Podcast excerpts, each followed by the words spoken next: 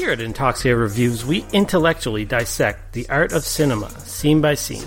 Here's some clips. All he is is just a fucking big wooden doll full of cum, chasing kids around. You look up guys who poop in a bag. 'Cause I think that's where you'll find him. Because he is hurt. Probably just in your search history anyway, isn't it? This movie fucking blows.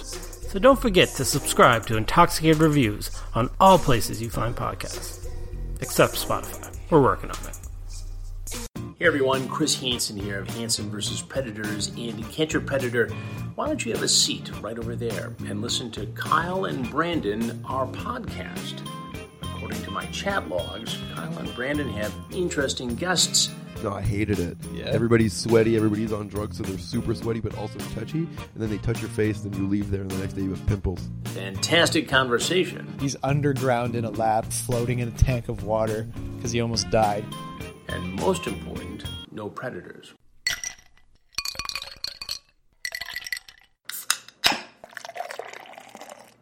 Do not take product if you are hy- hypersensitive.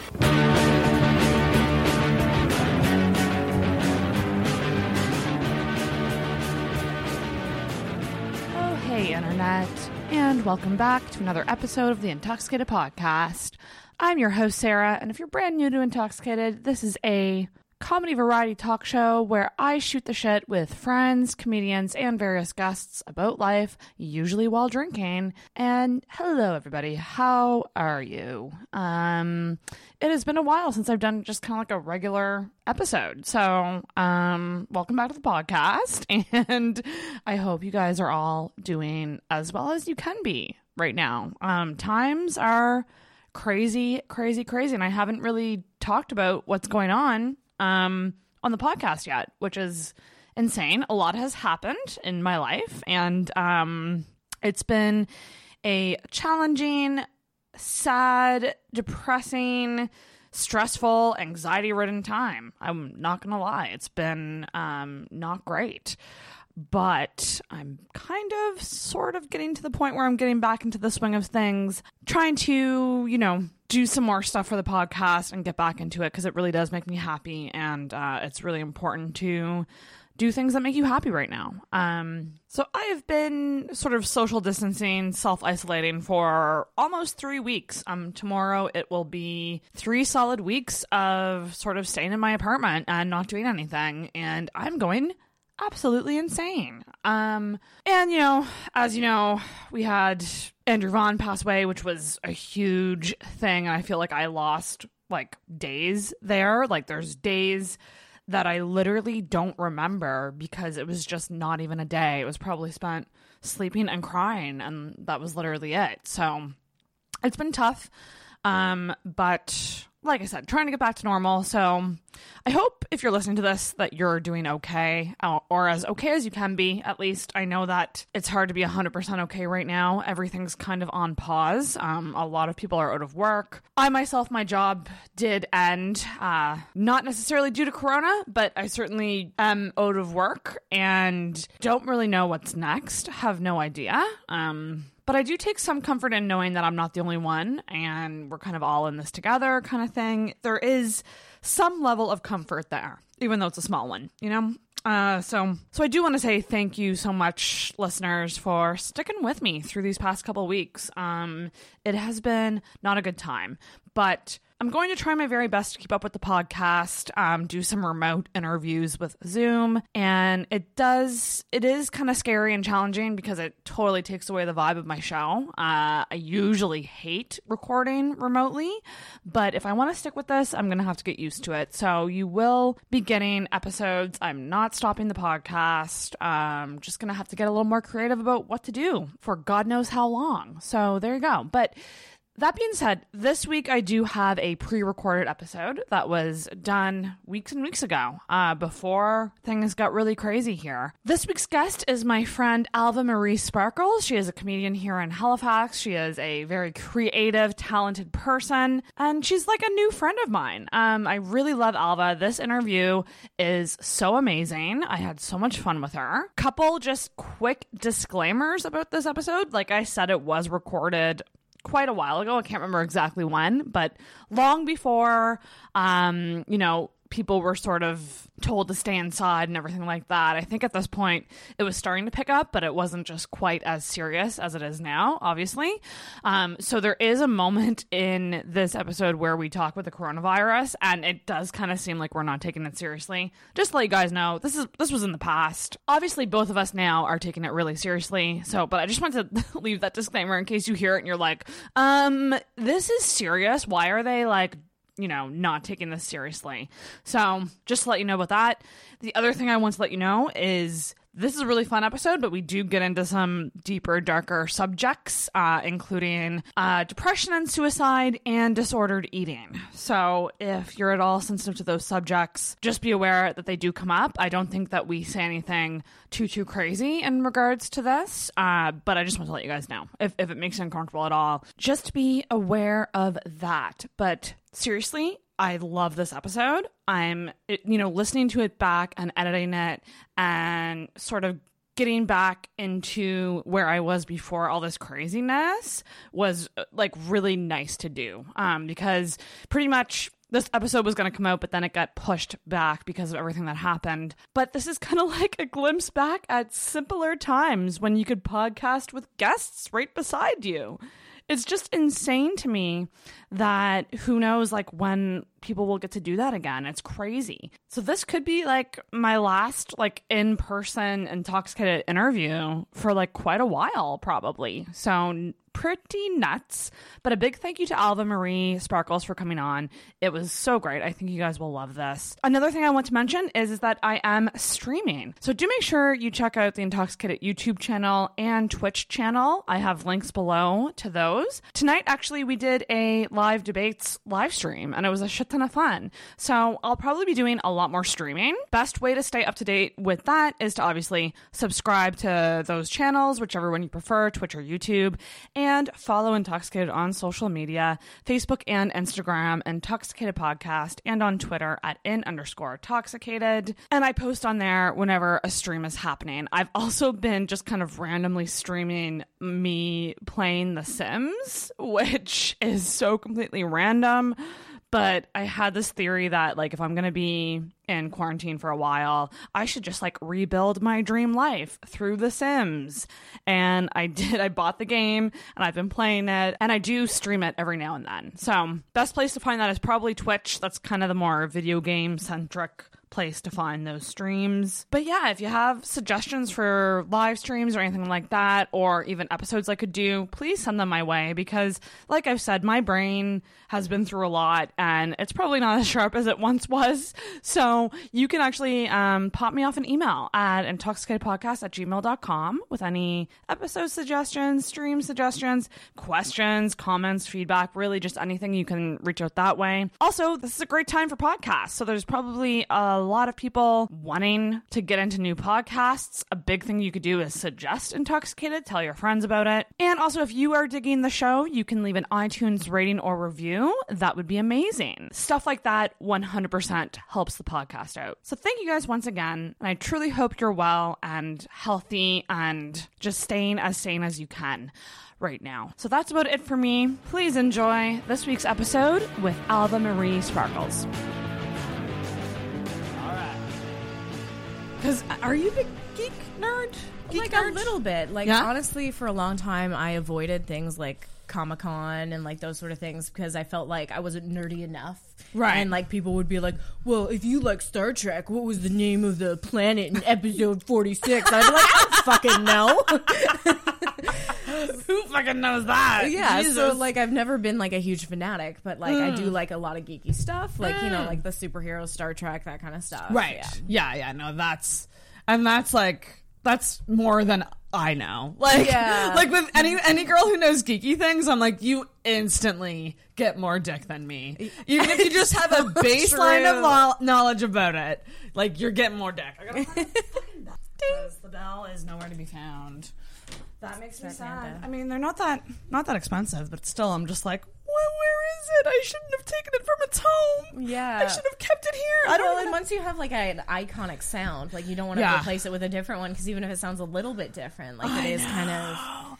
It, it's, Off it's brand. off. It's very off. I should actually just record the sound of me dinging the bell and just play it, and yeah. then that would be the input in sound kind of thing. Yeah, that would work. That would work. Where's the bell? I'm so sad. Okay, anyways, we're gonna we're gonna Is this plow like on a through. good level? Yeah, you're good. Okay. Yeah, you're actually. I don't want to like I- face fuck it. But The best way is like a little more in front. Okay. Yeah, like beans. that. like an actual stand-up mic. Yeah, there you go. Oh my gosh, you guys. You guys, welcome back to the Intoxicated Podcast. I'm so very excited. Alva Marie Sparkles is here. what you up, might remember her from a couple episodes ago, a few episodes ago. Yeah. Um, we talked about love and fingering and all the important things. and tongue in cheek. Yes. So which you- was awesome. Oh and thank God. you to everybody who went. It was a fantastic life. so good. It was we we gotta just like get right into it because so Alva, you were on the episode with so you were with Adrian Gabriel, you were with Miss Shapen. Fucking who else was on that? I'm Uh, Tashina Latouche. Yeah. yeah. Like we had a mega episode for that one. Yeah. uh, and you guys pulled off your tongue in cheek show. Yeah. and oh my god, what an experience to be part of that. That It was so cool. so amazing. I'm really pleased with the way that it turned out. Like in retrospect, I think there's a lot of things that we could have done better, but Yeah. like at the same time, like you got to take the win, right? this is such a common thing. And I mean, this is a common thing in stand up too. Like, I find like if you try to compliment someone after a stand up set, like they ain't taking compliments. They're Yeah. thinking about the one way they said a certain word that didn't quite land, and Yeah. oh, I kind of fumbled on that word, and like, and you like people watching the show or watching stand up don't fucking see that Yeah. at all. And I actually experienced it big time um, last night when I was watching my live show back. I was doing a Mm. reaction to the live show video, and I go, "Holy shit, bitch! You look and sound like you get your shit together." and what a tornado it was right before! Like, what a stressful tornado! But it's so interesting how in our heads we are. Yeah, well, when, when you're so close to it, you're Yeah. so close to it. I did a show in Moncton a while ago that everybody told me was fucking like awesome. Right. And I just like I was like, oh, like it was too short. I got nervous. I messed up like that one segue, blah blah blah blah blah. And then I listened to it like a month later and I was like, I did fucking awesome. And I messaged Carrie who had taken me to the show and I was like, I did really well on that sh- show. And he was like, Yeah.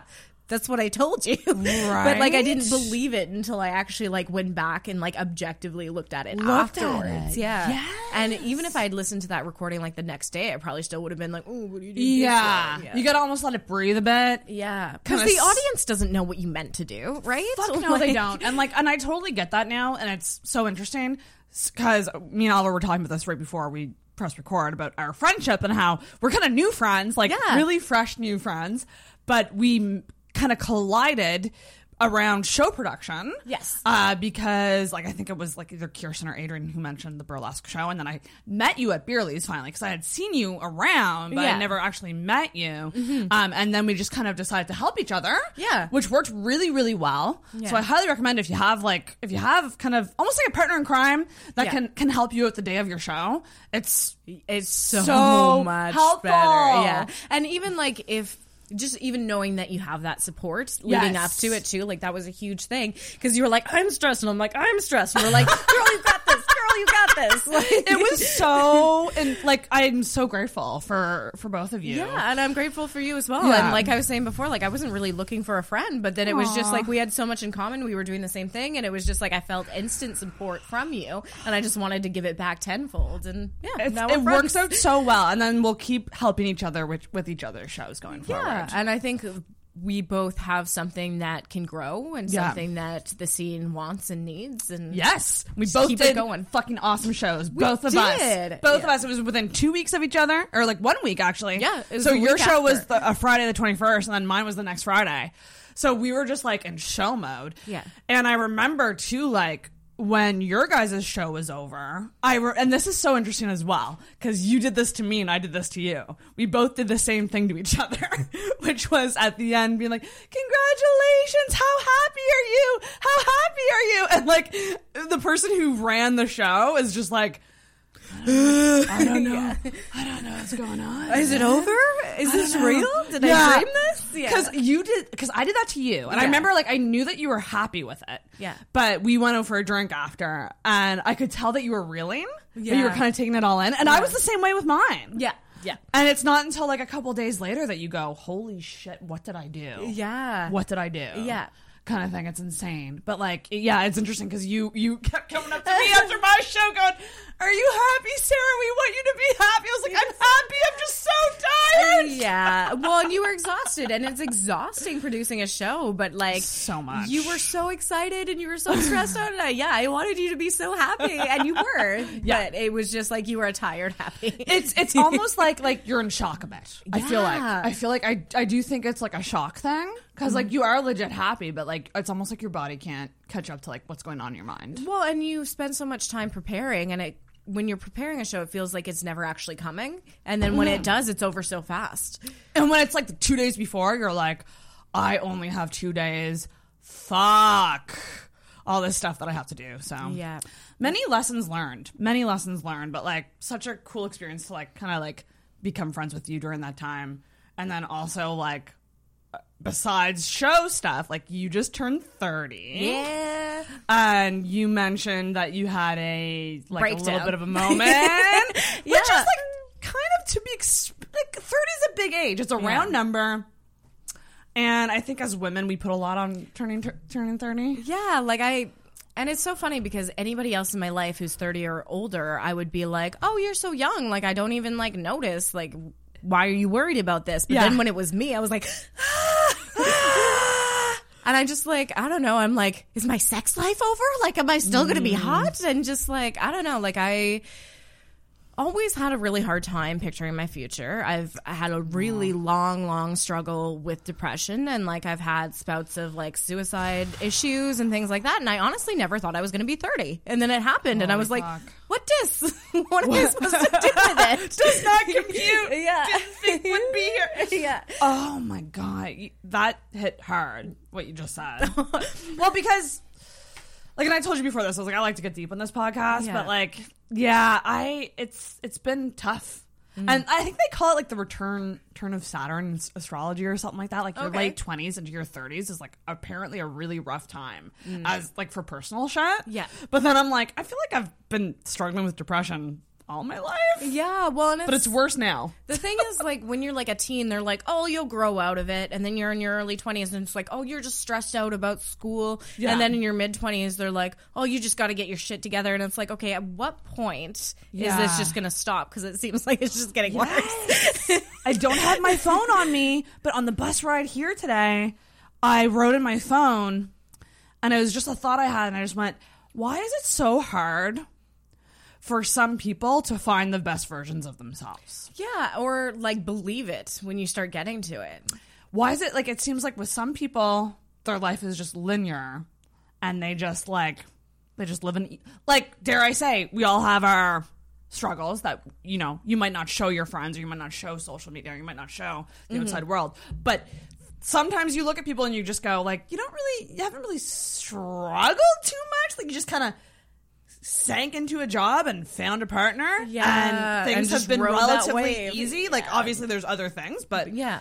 but then there's other people who like just never seem to know what they're doing and like working tons of jobs. I'm like, and always treading water almost. Yeah. And that's how I feel too. Like you saying that you couldn't pic- can't picture your future. That's exactly where I am right now too. Like I don't know what my future looks like. Mm-hmm. I don't know what I'm going to be doing for work. I don't know if I'm going to be with or have a partner. Like Yeah. it's so scary. Yeah. Well, and I, like So scary. I have a job right now that I like and that it's a good company, but I'm just like, is this a career or is this just like a thing I'm doing to get through the days? You know what I mean? Right. Like, do I like? I don't really want to do that as a career, but like, I also don't really want to do anything else. So I guess I'll just hang out. Well, that's You know just I mean? it. And also, too, like what I find so fascinating about people who do comedy, it's just like, is the goal, like for you, is the goal to do performing and comedy full time eventually, or do you think? I don't or- think that's realistic. Like honestly, like if we're being real, one percent of people end up making it, and who wouldn't want a career where you just go around and travel and make people laugh? Right.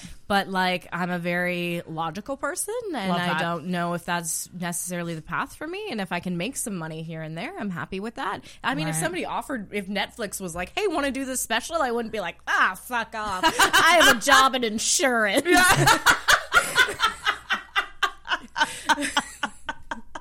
I get massages on my lunch break. yeah. Netflix special. Psh. Yeah.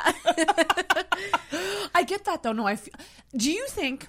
Ooh, now we're gonna get really deep. Do you think that's a defense mechanism in a Oh, weird yeah. way? Yeah. Oh, yeah. Yeah, just kind of not because I I looked it up recently. Oh, I fucking I wish I had my phone on me. I I looked up a phobia that was like fear of disappointment or like Yeah. fear of hope. Like because Mhm. I always think I'm like when I get excited about something, I instantly get terrified because I'm like I'm about to be let down. Yeah. this isn't gonna work out. This is gonna let me down. Don't get excited.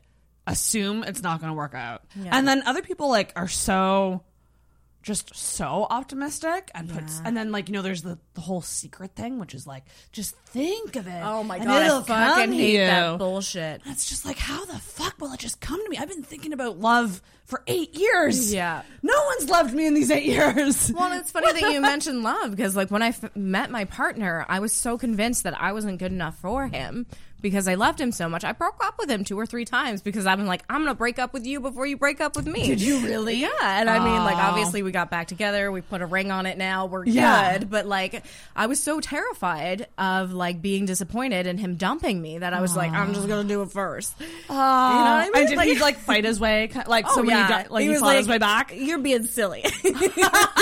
Come back home. Oh, but that's but that's the thing. Like you met someone who was your perfect counterpart at that time. Yeah. To see your insecurities and fight past them. Yeah. Whereas like some people would just run away Yeah. or just yeah. be like, I'm done. Too much work. Yeah, like he definitely gets me. Ah, which is awesome. which is cool. Yeah, and I just sometimes I feel like damaged goods, but I mean, I guess everybody is, and you just need Everybody somebody is. who knows how to handle your particular brand of damaged goods. Yes, you need someone with good packaging skills. Yes. who can And a good wrap it up. just saying that that helps too. it does. And so your current like, am I saying husband, husband, hubby, Yeah, partner? Like we're not legally married, Right. but we we say partner, we say husband, we say wife, whatever feels good in the moment. How long have you guys been together? About five years. Wow, five. Yeah, so I moved here for him. right. Um, and that was about three, almost four years ago. Wow, Yeah. leap of faith. Yeah. How long were you together when you decided to move here for him? Uh, like a year, year and a Wow. half. Yeah. But that's I good- good enough amount of time. contemplated, and I was like, if I say no, are you still gonna go? And he was like, no. And I was like, ah, don't put that pressure on me. Not fair. I feel like I would. I'm such a hopeless romantic that I wouldn't even. I would 100 percent move somewhere for somebody. Yeah. See, like I'm the opposite. I'm Really? like, I would never do that. But then it was just, I, I couldn't let him go. Ah. Got to get us happy. Well, I mean, that's yeah. I don't know much about relationships.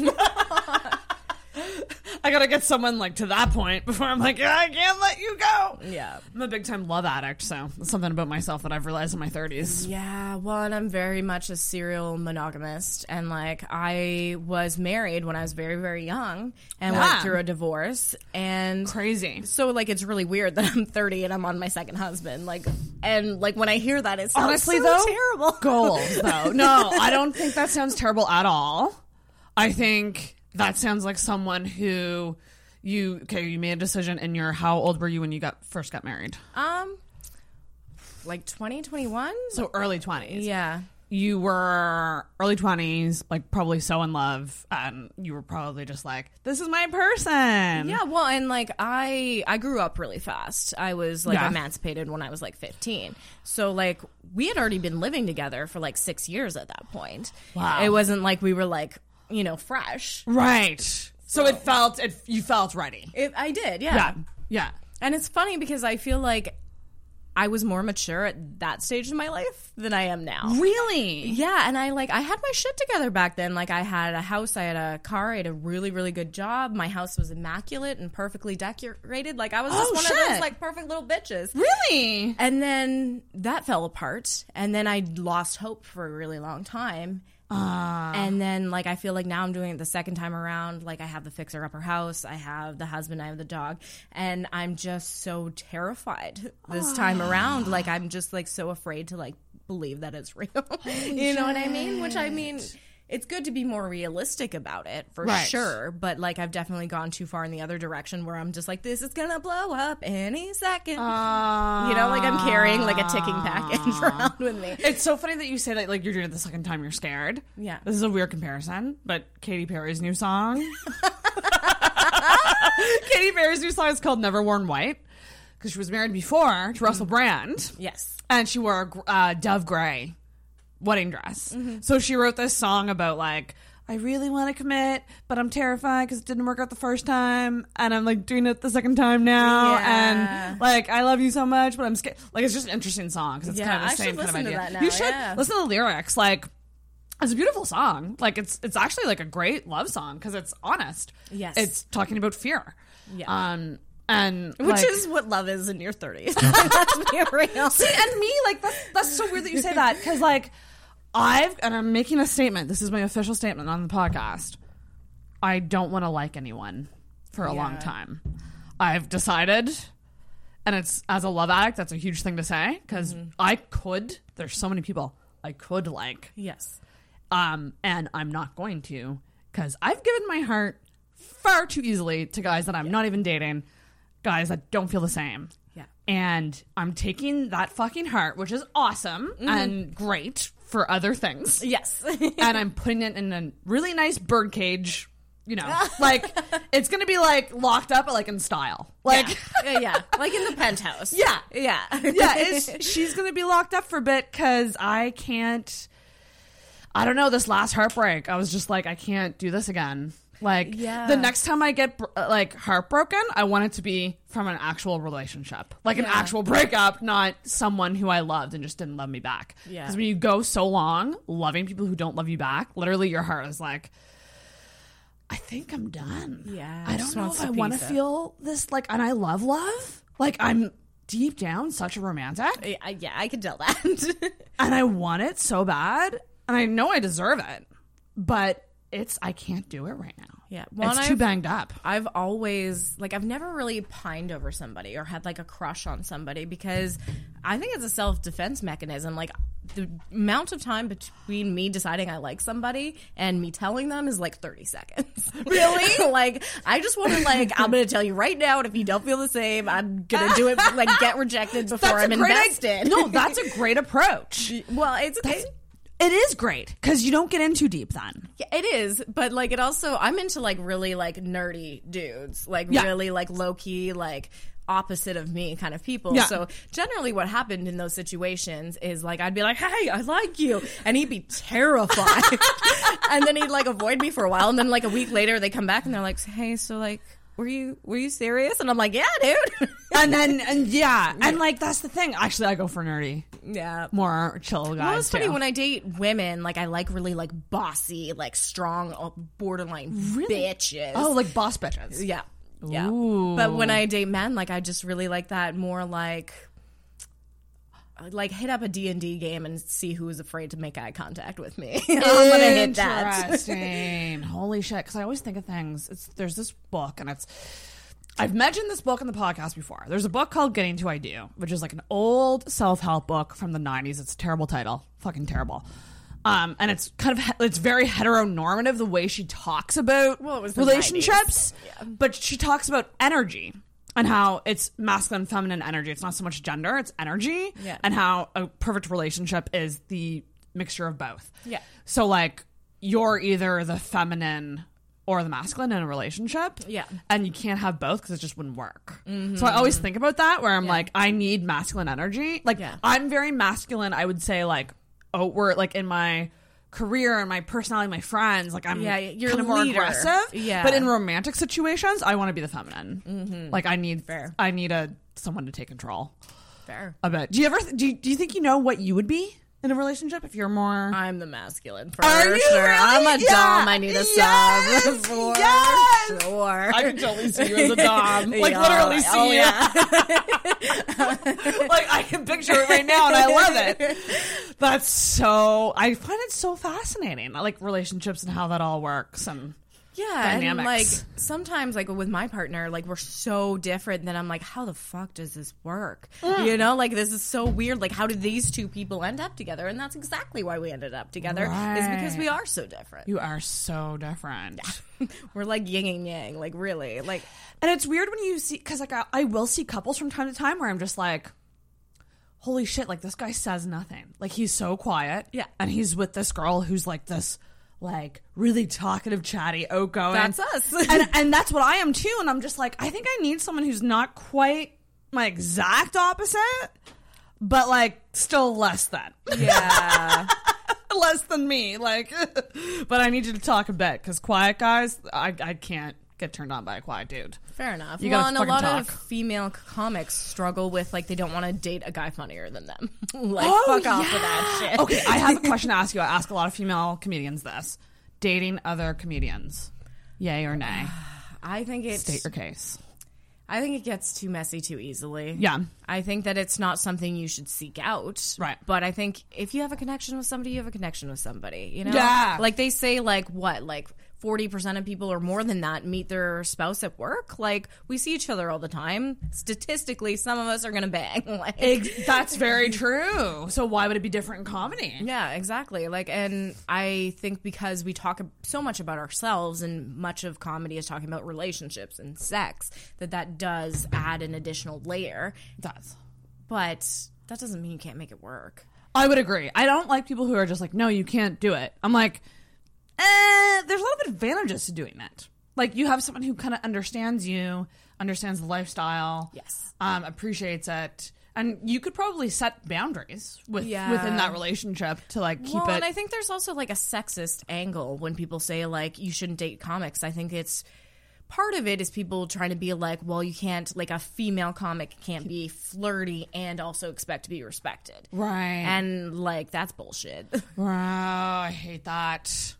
And like I wouldn't say that's prevalent, particularly in Halifax. Like Halifax is great, Yeah. for gender equality in Yeah. comedy. Like well done, Halifax. But Mhm. like in other places that I've seen it, and just Yeah. like as a general like social media kind of thing, I think that's definitely part of it. Yeah, I would agree. I think there still should be more female, com- like, wo- like there should be, still be more women trying comedy. Yeah. Um, and I don't know what the we. I think we had this talk right before your live show about women in comedy and what the why we think there's a weird barrier to entry there. Yeah. Um, which is interesting to me because you see a ladies' night at Oasis and you go, "Holy shit! Yeah, where were you? Whoa!" And then you don't usually see, I would say, half of those women until the next ladies' night. Yeah. And uh, it's I think just fucking do more mics, keep coming out. Yeah, well, and ride the roller coaster. Obviously, everybody is different, and like. Yeah. Nobody is like one com- gender completely or the other, but like Yeah. what I've kind of noticed is women tend to like to do a lot of the work off of the stage. Like get together and write and like study comedy and like, you know, sit down with a notebook. Whereas like a lot of the guys are just like mic, mic, mic, mic, mic. And they might not have the actual quality material, but they're getting up there and getting stage presence. Yeah, and I think they're Yeah. both equally valid. Ideally, you would do both, but most of us have to have full time jobs, so you can't. But Yeah. like, I yeah, ideally you do both, and like one's not more valid than the other, but it is harder to build a name for yourself if you're most of the work you're doing is behind the scenes, Right. Right? Like if people That's aren't seeing your face and your name, you might be getting miles better every week, but Yeah. like until you go back out there, nobody's gonna. No see one that. will know it. Yeah. Interesting. That's such a good point. I I hadn't even thought of it that way.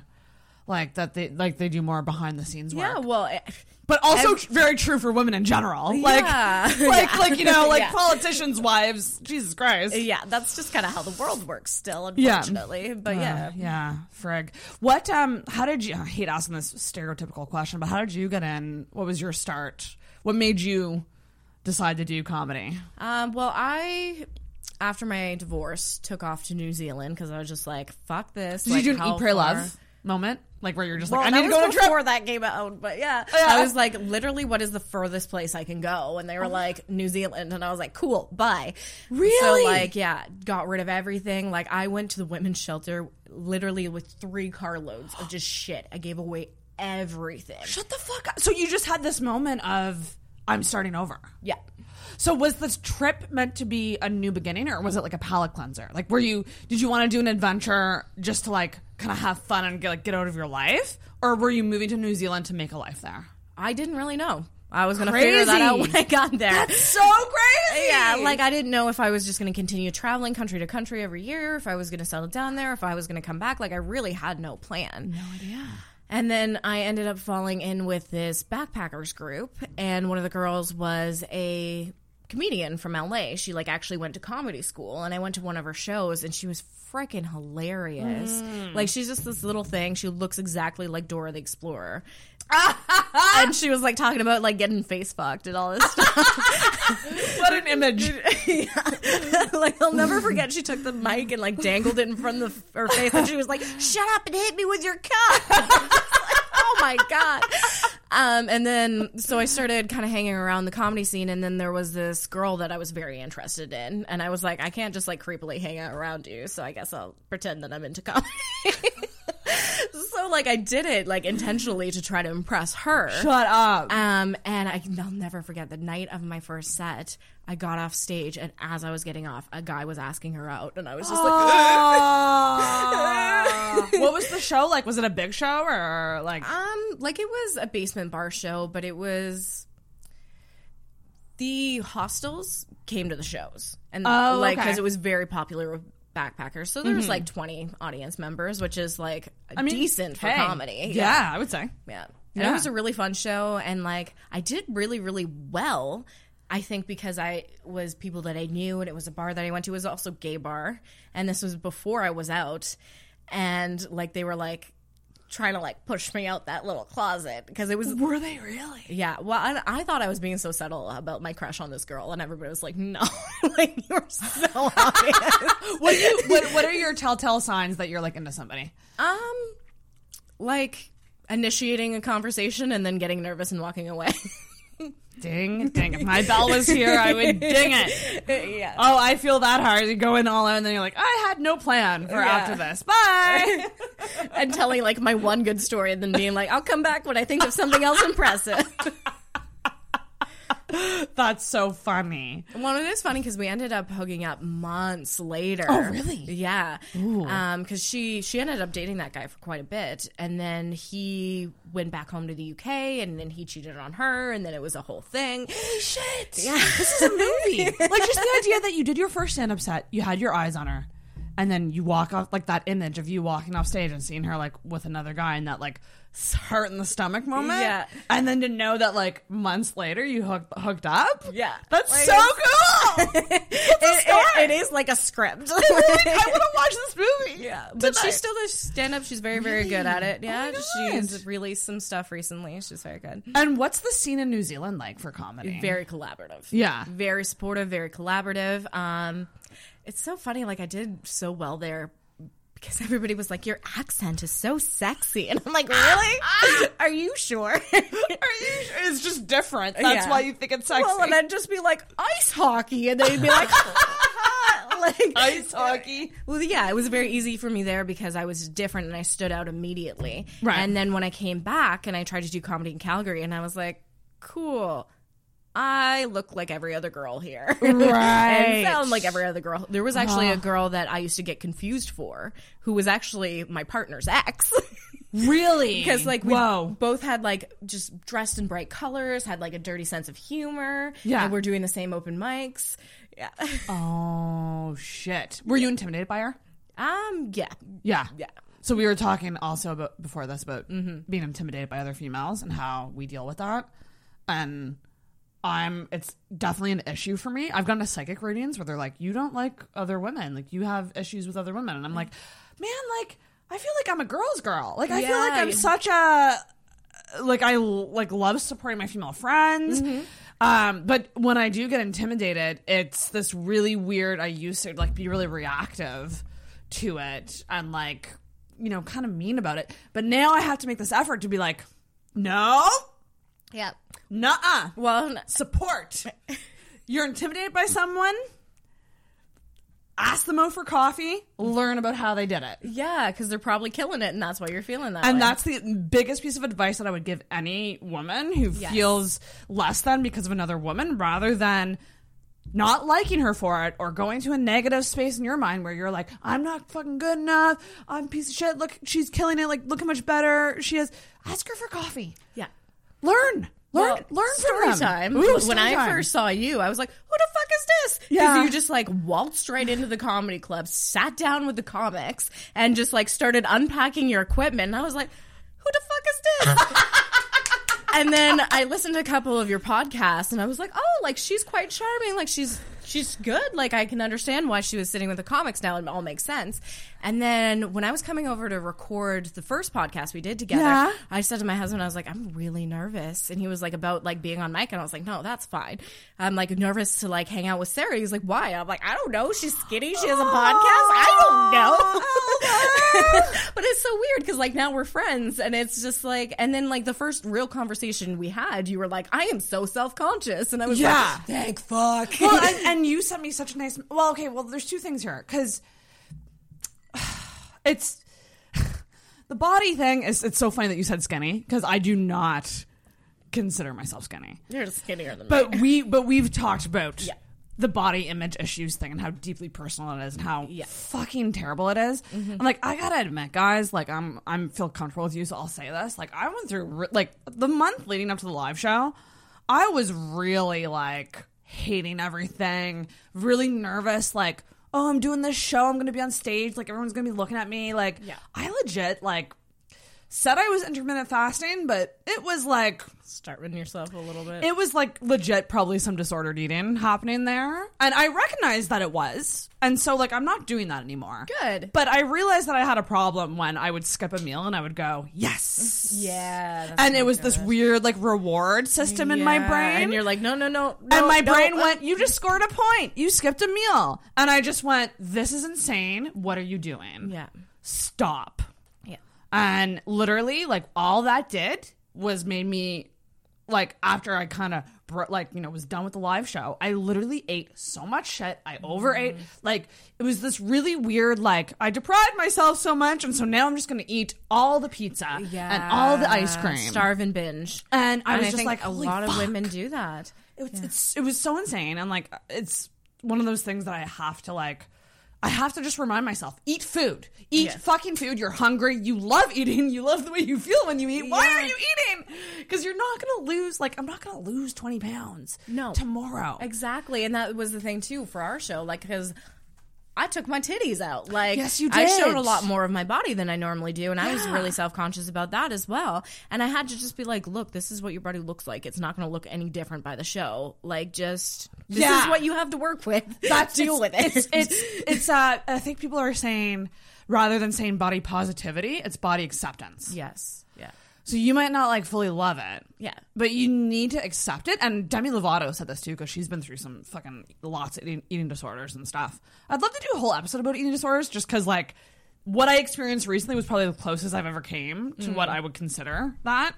Um, and that was just me going, and I snapped myself out of it really quick. And hopefully I won't go back there. But, But it's hard when you're can do that, you know? it's hard when you're and it's hard when you're a performer and you and then you see pictures of yourself Mm-hmm. and you see or you see video footage and then you have to be faced with it and you're like oh fuck Yeah. I hate this Yeah. but it's so interesting to me that you were inti- like that you were nervous to come talk to me because it's like when I saw you on stage I was just like I wish like I wish I could do that because that to me was confidence Yeah. because you were not only like were you like looking amazing. I still have pictures by the way. I have to send you. Nice. Um, but like you were having fun. Yeah. that was the coolest thing about it. You looked like you were having a good time. Well, it's so funny uh, the things that we uh, notice in other women that we Right? can't see in ourselves. This is this is what this episode is Yeah. about. We're both just like ah, I love you, I love you more. yeah, no, but it's insane, and but we have to reckon we have to remember that. yeah. And, and and stop assuming that we're less automatically less than. Yeah, and I've started doing this thing where I'm beating myself up to just be like, okay, if a friend of yours did this, what would you say to her? be would pissed. you be like, hey, you're a fucking dumbass? Or would you be like, hey, like, you know, like you screwed up, but like still believe in you. You're fine. Like, Yeah, exactly. we we are way more mean to ourselves than we are to like our friends. Yeah. And it's it's uh the negative self talk. Oof. Yeah. It's real bad. Yeah, and I've been going to therapy for the past few months. And it's been really, really good. And I've had therapists in the past that just like want to talk about my childhood and like di- deep dive into like my psychological issues. And then they're like, surprise, you have abandonment issues. And I'm like, bitch, I know that. Tell me something I don't know. yeah, so like this therapist was very like solution focused and like Oh, I love that. more like exercises and like reframing and stuff like that. Um, so like I've been working a lot at just being reframing things, and Reframe. it seemed really really silly and dumb when I first started doing it, but it honestly does help. Right. Because I I'm the worst for like handing my husband like a plate of dinner and being like, hope this doesn't suck, or just being like, can I get your opinion on this? I hope it's not terrible, and just like Yeah. refilming that, framing that to be like, I hope you enjoy this. Uh, let me know if you think this is good. You know, just those little things because Little they really add up. And like how you actually talk. Yeah. and phrase things. Yeah. Using um like I even did it on stage at the live show and Robbie called me out on stage for it. He's like, stop saying that. like I think I said something like, I think this is a great gonna be a great show and Robbie's like, It is gonna be a great show. like what and, and it's just like little things like that. And like I remember being in that moment and being like like because Matt Baker was like, you just gotta be like you gotta fake it till you make it. Like just Yeah. be confident, even if you're not. And I'm like, Especially I agree. as a host, I agree with that, but I also like in my mind, I'm like, if people are there and they've listened to the show and they know that I'm vulnerable. I have a lot of insecurities, like. I'm just gonna be that on stage because that's the person that they know. Yeah, they know me as having a lot of insecurities. Mhm. Um, like really. o- Do you find that being open about your insecurities is like a good thing or a bad thing? I think it's a great thing. Yeah. I think that it makes you more human. I think that it helps friendships build. Yeah. And I think it makes you be at peace with them or at least face them. Yeah. You know what I mean? Like, because I used to just pretend that I was confident and maybe there's some merit to that because you give off a very confident vibe, but like I never felt authentic. Yeah, and I think I value au- authenticity more. yeah. I think I do. hmm Like I, I think I'd rather be like actually true to myself than than fake it. Faking it feels weird to me. Yeah, and like I've had people tell me that I'm too honest or I'm too blunt, but like fuck that. Like if Who the fuck tells you that? Oh, just randos and stuff, like acquaintances. But it's like, you know what? If I'd rather put that out in the world and then if you want to be my friend or you want to be in my life, you already know that. You know who I am. Yeah. Like I'd rather that than just like I feel like sometimes I go to a party and like e- there's a bunch of bodies and they're all the same person. You know what I mean? Right. Because nobody's really showing any of themselves. I would agree. I would fucking agree. And that drives me crazy. Like, just like, even if you're fucked up or you have insecurities or whatever, like, just give me something. I know, and I am very known to like. I love skipping small talk with people. Which is why your podcast is Yeah. successful, is because, yeah. It's it's just getting right to it. It's like, oh, hi, nice to meet you. What's your what's your mental illness? what's your trauma? Because it's weird. Like when I started being really open and honest about shit, I started losing friends. Mm-hmm. And it's weird because I've gained friends, Yes. but I've different I've friends. lost some too. Yeah. Yeah, me too. And that's a hard like friendship. uh, Give me a romantic breakup any day. A friendship breakup is way harder. I think personally Depends, yeah. It depends. When when that person is both, yeah. that's when it's Ooh. when it's your best friend and your lover. Like, Jeez. yeah. Yeah, it's because then you have to get over them in two separate ways. You got to get over like the romantic aspect, Yes. and then you also have to get get over the friendship. Yeah. And I usually, for me, it's like I always get over the romantic part 1st and then I just fucking miss the person. Yeah. Like, like their presence, like Yeah. talking to them and shit. And uh, it's tough because it's like a part of me wants to like try to make amends with people Yeah. because I miss them. Mm-hmm. But And- at the same time, you're like, there's a reason why we're not talking. Yeah. One, I mean, like, it's no secret that I have mommy issues. And sometimes Really? people will be like, I have mommy issues too. I haven't seen her. Well, I saw her at my brother's wedding, and that was the first time in many, many years. And like people have said to me, like, you should try to like now that you're an adult, like reconnect with your mom. And I'm like, she treats me like shit and she makes me feel awful. Like I don't hate her. I don't think she's a monster. She's a person who did the best she can, which was not very good.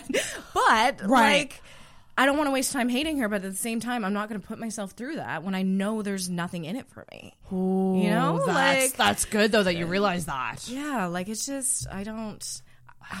Your mommy issues seem way worse than mine. I was thinking, I'm like, I just have a, a mom that's really judgmental, and uh, probably is why I think I'm fat all the time. But yeah, no, I've I've seen her way more than you. that like, I see her all the time. But that's hard But- too, and I I almost think. That's a different kind of heart. It's a different kind of heart. if you do have like a good relationship with your mom, and then you're always seeking her approval. Yeah, that's completely different. Because Yeah. like with my mom, I don't give a fuck if she approves of me. Right. Like it's almost like I would revel in failing just to be like, look at what a bad job you did. like this is your fault. Yeah. like I make a joke in stand-ups um, saying that um, the level of disappointment that my mother has in me has cost me hundreds of dollars in pink hair dye, and she does genuinely hate this. Ah! it's kind of like a little bit of an act of Yeah. like rebellion, Yeah, bit. But also, it looks so good on you. Oh, I love it so much. Yeah, I love that. I like started doing bright colors way before they were trendy, and I did like that red that you can get away with in the office. Oh, yes, and then I okay. just started Work going brighter, red. brighter, brighter, and now I just uh, there's no going back. Like when it starts to fade, I'm like, who who dis? Who, like, who's this person? Yeah, This is And like the I color of your so soul. Much better, yeah. Well, and it's it's, it's the bi pride flag, It's which is part of it. But like, also, I just I feel more comfortable when I'm colorful. I don't know Oh, why. I love that. That's a great quote. comfortable colorful. I, I, I like uh, I feel most comfortable in neon. Like when I wear like a neon color, Yeah. I'm like, yeah, something my chakra changed when I put this on. I'm rocking this. Yeah, Yeah, I like yeah. that. I Yeah. love neon. When did you back to the bi thing? When did that? So you said that you went to New Zealand. You weren't quite out. Yes. So when did you start kind of realizing that that might be a thing for you? Um, when I met that com- comedian, was was it that moment, like that Yeah. kind of era? Yeah. Interesting. Um, and it's funny because by the end of my time in New Zealand, I was like pretty comfortably out. I was talking about it, doing stand up, all that kind of stuff. And I came back home and I kind of forgot that I didn't come out to anybody. And we were out at the bar. It was like my birthday, like a month later. Um, or no, it wasn't even my birthday. It was like my coming home party or something. Like it was very fresh afterwards. And my friends got me very drunk because they hadn't seen me in a year. And I just started making out with this girl at the bar. And they were all like, um, what, what, what happened? And they like ended up pulling me off of her and being like, hey, like this girl wants to take you home. Like we didn't know if we should let her. Like, are you just really drunk? Like, what's going on? And I had to be like, oh, I forgot to tell you. Oh my god, I can only imagine what those friends were. They're like, oh no, too much vodka. And I'm just like, eh, I'm good. So did you when you what was the coming out process like for you? Um, well, after that, um, that was kind of like my close friends. And then few months later, um, I started working at the theater and I met a lot more queer people. I started building like my queer circle. And then I started my YouTube channel, Not So Straight Talk. And I didn't think anybody would watch it, right? So I came out on that and I just. I wasn't like, my name is Alva. I'm bisexual, but I just started like talking about it. Is it still up? Uh no, and that's a whole other story. But I didn't think anybody would watch it. And Yeah. then I woke up in the morning and it had like hundreds of views. And Whoa! my family members were like, "What the fuck?" And I was just like, "Uh." meant So did they you." find it? Yeah, like they found the video. yeah, like a lot of a lot of people I did not think would see it. Like my high And- school friends and like Did it have your real name attached to it? Well, it had Alva Marie Sparkles, but that's close enough. That Right. like Alva is had a your- pretty uncommon first name. Like they knew it was me. Holy shit. so you kind of put it out. It's interesting, um, the idea of um, uh, YouTube and content creation and Yeah. how I was trying to explain this to, to a friend recently because I kind of told myself that I might try to like go off social media and I I'm met with a lot of doubt, which is understandable because I'm addicted to it. Um, but I was talking about how when you're kind of going through things and you might not have like a close friend to really like connect with, the internet becomes your friend in a weird fucking way. because you find other people who are going through similar things, and then you sh- share the love, and then you feel weirdly connected to these people you've never Even met. though you're disconnected, like you're you're connected but disconnected. Yeah, well, and with the bi thing, like I think I kind of just forgot to keep pretending. You know what I mean? Right. Like it was That's just natural, like yeah. like I was just like I got comfortable enough with myself that I just like started acting like myself. Right. And like so much has come out of that. Right. Like the fact that I did a burlesque show shocked everybody I went to high school with. Like I used to be such a prude. I slut shamed women all the time. Yeah, I was awful because like I didn't want to face the the reason why I did, was uncomfortable with women being sexual and you know Because you wanted to be that. yeah, is because I was like, oh, I'm a, I'm both jealous and attracted to you, and I don't like these feelings, so I'm just gonna be real mean to you. Wow. yeah, so like it was very much a show of growth for me. I think. Holy like going from that and like having queer shows. Like I've done a number of pride shows as well, and just like I feel like stand up for me has really become a way to like help me be myself. Aw, I like and then it kind of like trickles down to my real life. Right. Because once you say it on stage, it's hard to hide it the rest Yeah. of the time, you know? It's, it's out there. Like, yeah. You say like you say it out loud, you put it out there. Yeah.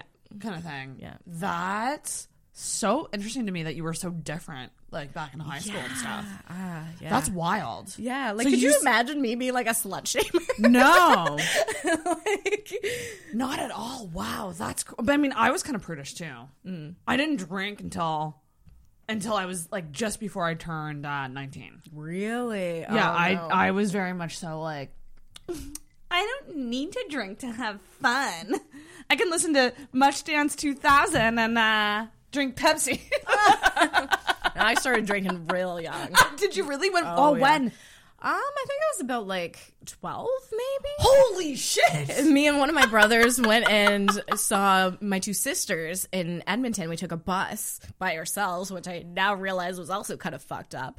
And we got there. Holy they fuck! At 12? yeah.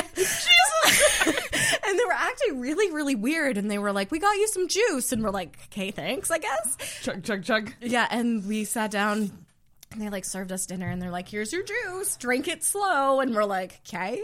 And I remember I was sitting there and they had this painting of a wolf. And all of a sudden the wolf was just like blurred and we were like, ooh. and then um, one of my older brothers, who's older than these two sisters, came and he was so mad at them for getting us drunk and he threw a huge fit. Do you remember it tasting like booze? No, I think it was like a Smirnoff Ice or something Oh, like okay, like a really, cooler? really Like a sugary. Sugary cooler. Yeah. Oh Yeah. my god! Did you get sick? Do you remember? No, I didn't Yeah. puke or anything, but like But I was definitely it. real weird. Like me and my brother were just like pushing each other and then like falling over and laughing and then getting up and pushing each other. Holy fuck! and then did you continue to drink like underage or did Oh, you? yeah. Yeah. most people did. That's the thing. Like I say, I'm like, yeah, most people have these like early experiences with booze. I was just like such a goody two shoes back then. Yeah. So so weird, and now here I am with a podcast. You're catching up. drinking. What kind of? Okay, so I've I don't know if you and I have ever been drunk together. Have we? No, not drunk. Drunk. No. What kind of drunk are you? Uh, cuddly. Really? Cuddly as fuck. Yeah. I'm very, very physically affectionate when I'm drunk. I love that. Um, and that's also kind of th- one of the things that's gotten harder for me when I, as I'm getting older, and I think that's part of like my turning thirty conniption is because like when I was 23 and a size zero and a redhead, people loved to get me drunk and get me all over them and all that kind of stuff. And now people are like, you should stop touching people. Ah. you know, like it's definitely a different vibe. And part of that is because I'm also in a committed relationship and people are like, should you really be doing this? Right. But I mean, like, it's not sexual. No. It's not a sexual thing. Like, I just want to like hug you and maybe give you a kiss on the cheek, but I don't want to like fuck anybody. It's just You're gonna have a- a harder time with that now with the coronavirus going around. You think it was hard that, that you thought it was hard before, girl? You're gonna have trouble now. the world's insane right now. Oh, it's so weird. It's insane well, right like, now. how many of these viruses have we been through? Yeah. and they're always blown out of proportion. And yes, we should be careful. Yes. but at the same time, like, it's hysteria. Yeah, it is. I keep getting emails from like I got an email. I just got an email before you came over from Cineplex being like our our approach to the coronavirus, like talking about what they're doing at theaters. And it, when I got the email, I was like, if the theaters are closing, it's the world's ending. Like, we're Yeah. like, like, like theaters stay open at Christmas time. They stay open during snowstorms. Like, they never close. Yeah. If the theaters start closing, we're fucked. Yeah. But they were just talking about like, oh, like here are the precautions. Like here what we're here's what we're doing to like. Yeah. I'm like, that's fair. But like, holy smokes. Well, because I Everyone's think going nuts here. And I think it's less about like the company CEOs being legitimately worried about spreading the disease and more just like calming hysteria. Yeah, like like we have to do it to like calm everybody. Good news is flights are super fucking cheap right now. Are they real? I, I hadn't even. That's such a good idea. Let's go on a trip. Let's go back to New Zealand. Yeah, let's go. Oh my god, I'd love to go to New Zealand. Oh, it's wonderful. Like I would love to go back there to retire. Like it's wonderful. Ooh, so now you're picturing your future. Yeah. You oh, you there we go. You said you couldn't picture it, but yeah, palm. Throw some palm trees in there, and I'm good to go. Are you someone who like is traveling like around like a big priority for you? Do you think? Or It used to be, but then like honestly, after I met my partner, I was like, this is cool. Yeah. I'll just stay here with you. yeah, especially now that you have the house. Yeah. That's a huge thing. The host thing is interesting. I keep thinking about houses lately. I've been starting to like look at houses and just be like, maybe one day, because you know, like you have a house, Adrian has a house. Mm-hmm. I was talking to my friend Vern. Shout out Vern. He listens to most episodes, so shout out to Vern. Um, my friend Vern, who like has inspired me so much because he like paid down his debt and he's like now thinking about buying a house, not like jumping into it, but he's like, you know, in the next year I might buy one. I was just like, this gives me hope because you're a single person who like somehow, you know, you got your shit together. Yeah. And now you're saving for a house. Like I just can't fathom that level of having your shit together. But Like that's the thing, I don't. My partner does. And like we honestly we struggle with this so much because he makes so much more than I do. Like Right. four times as much as I do. Right. But like I'm a very like feminist person, I guess. Like I'm Yeah. just like I need to contribute. Like I'm not getting a free ride here. Right. Like I pay a lump sum of the mortgage every month. It's not quite half, but it's you But know it shouldn't be half. Yeah, because there's yeah Yeah. but like. He recently bought a pasta maker, which is like 450 bucks Ah! usually, and he got it on sale, but it was probably still like 200 bucks. Yeah. Meanwhile, I'm like, can I afford bus tickets? And it's just like this weird disconnect in our relationship. that would be challenging. Yeah, and like I've dated a, actually a lot of men who were financially well off because I think they're very drawn to the fact that I don't want them to pay for my shit. You know, Right. Like, if you want to impress a rich guy, offer to pay for dinner, like, because they're so sick of girls just like wanting to go out with them and being like, "Buy me your earrings," you oh. know. By the way, your baby voice is like my favorite. Like when you do the baby voice joke, that's my favorite joke of yours. I I literally cannot help but laugh when you. I can you do it for us right now? Can you? Dirty little twelve. I, it's so we were talking today, oddly enough, at work about sugar daddies, um, and just the idea of like, like you know, letting a guy spoil you and like all this, and I'm just like, I find it so icky. Yeah. there's something icky and not hot about it. It's just prostituting. like there should be more. I don't know. Yeah. And I mean, like, I don't necessarily need a partner, obviously, that is in the same financial boat as myself, but like, I do need to feel like I'm being useful. Yes, you know? Yeah. Like, Yeah, and I, and women. I mean, we we put out so so much emotional labor. We should start charging for that. Dollar amount. Like, oh well, I only paid this much for rent, but look at all the emotional labor I did. Yeah, true. we should start invoicing for that. Putting dollar amounts on the emotional labor. I got you there. to cry for the first time in five years. That's $400. Do you like? Oh, do you like it when a guy cries? um, yes. Be honest. Yeah. Okay. Yeah. Like, I definitely don't find it a turnoff or anything. I think that if it's a legitimate, vulnerable moment and a guy cries, like, Yeah. like that's good shit. I, I think I breathe a sigh of relief when it happens. Yeah, because I just go, okay, well, at least you're in tune with something, yeah. Like, at least you're a people. right? You're something in there. Yeah. Are you someone who cries a lot? Oh, I am a faucet. Yeah, I am too. ridiculous. Well, we cried together Yes. at Oasis. Do you Yes. remember that? Yes. Event stress to the max. Yeah. Both me and Alva just, our shows are going to be terrible. No one's going to come. Yeah. Oh my God, we're so worried. meanwhile, we just like pulled off two amazing shows. Yeah, but no, neither of us got ticket sales till like the last minute, and it was so stressful. Yeah, insane stressful. Yeah. And then like there's I mean and then I thought, holy shit, there's people who do shows that don't even do advance tickets. Yeah. How do you have the balls? Yeah. well, but for both of our shows too, like we did invest a lot more than Yeah. like the average stand-up show. I Like, would a agree. Lot of a lot of them are just like show up. Here's your mic stand. Let's go. Like we had Yeah. light techs, we had sound techs, we had you know A lot of promotion. Yeah, we had like different types of performers. Like Mhm. throwing together. I don't want to say throwing together a comedy show is easy, but you can do one that is Simple. simple. yeah, you can. Yeah. yeah, and and that's kind of what I took away from from mine being like, oh, if I do it again, it'll just be way less, like way Yeah. less. Because like I had a friend ask me, Less like, is more. Tell me that you broke even, and I just started laughing. I was like, you're that's hilarious. No, not at all. really? no, no. What I spent was way more than what I made. We like pretty much broke even. That's good. Yeah. I mean that that's the goal. Yeah. And I mean, I think especially for a first show, like most businesses lose in the first few years. Like that's impressive that we broke even, and I'm pretty Mm-hmm. That pleased. you should be fucking proud. Um, what was I gonna say? Oh yeah, back to the thirty thing.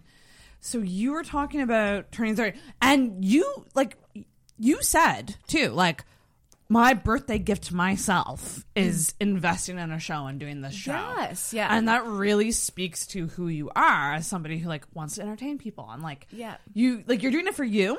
But it's also for so many other people, which I find Yeah. so interesting. Yeah, well, and I very much want to support female performers, Yeah. queer performers, body positive performers, you know? Yeah. And like, I feel like if people are willing to put effort into that, we need to support them.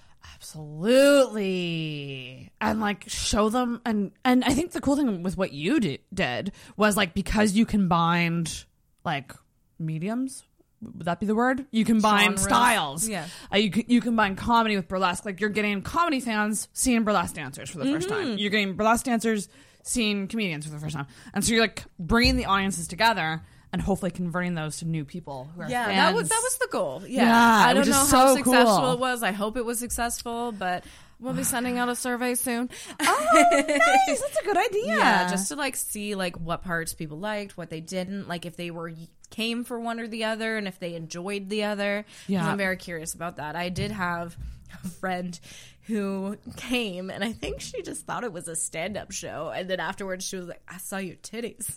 I didn't think I was gonna see that much of you," and I was like, "Well, you should have read the description." I gotta ask. So, how was that experience for you? Like, what what was that like? Um, I had a lot of angst about it leading up to it. Um, yeah, like because I pretty consistently have body issues, and I like go through these phases where I'm like, I'm hot as shit, and then literally ten minutes later, I'm like, you're so ugly, and nothing has changed. Right. And it felt so good while I was on stage. Like I didn't care when I was on the stage at all. No. Um, but then I thought afterwards that I would feel good about it and it would help my body issues, but it's just intensified the roller coaster in both directions.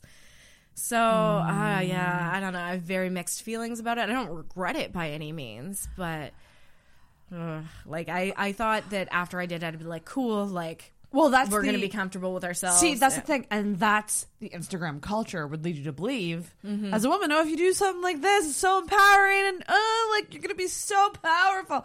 And the reality is, that's not always how it goes. Yeah. The reality is, it made things worse for you in some ways. Yeah, well, I mean, it made it both better and worse. Like, Right. I, my moments where I'm like, you know, I'm, I, I'm a beautiful woman. The woman, female body is so beautiful. Like those Mhm. moments are more intense too. Right. So like, there is a lot to gain from it. But then also the moments where I'm like, I'm so ugly. Nobody's ever gonna fuck me again. Are also intensified. So I'm ugging because I feel it so hard. Oh, and like I had the cutest little pasties picked out for the show. Yeah. Um, and the day of, because I ordered them online like an idiot, um, they just they wouldn't stick at all. So I had to rig something else, and it was like these like neutral colored like Yes. like almost like a I don't know, and I wasn't sure how it was gonna look. Right. And like from the pictures, it just looked like I was just naked and somehow didn't have nipples. it kind of did. It kind of did I'm like, Still I don't know the tits- about that. Great tits. Great tits, Alva. Um, oh boy. Yeah, the idea of womanhood is it's it's a lot. Yes.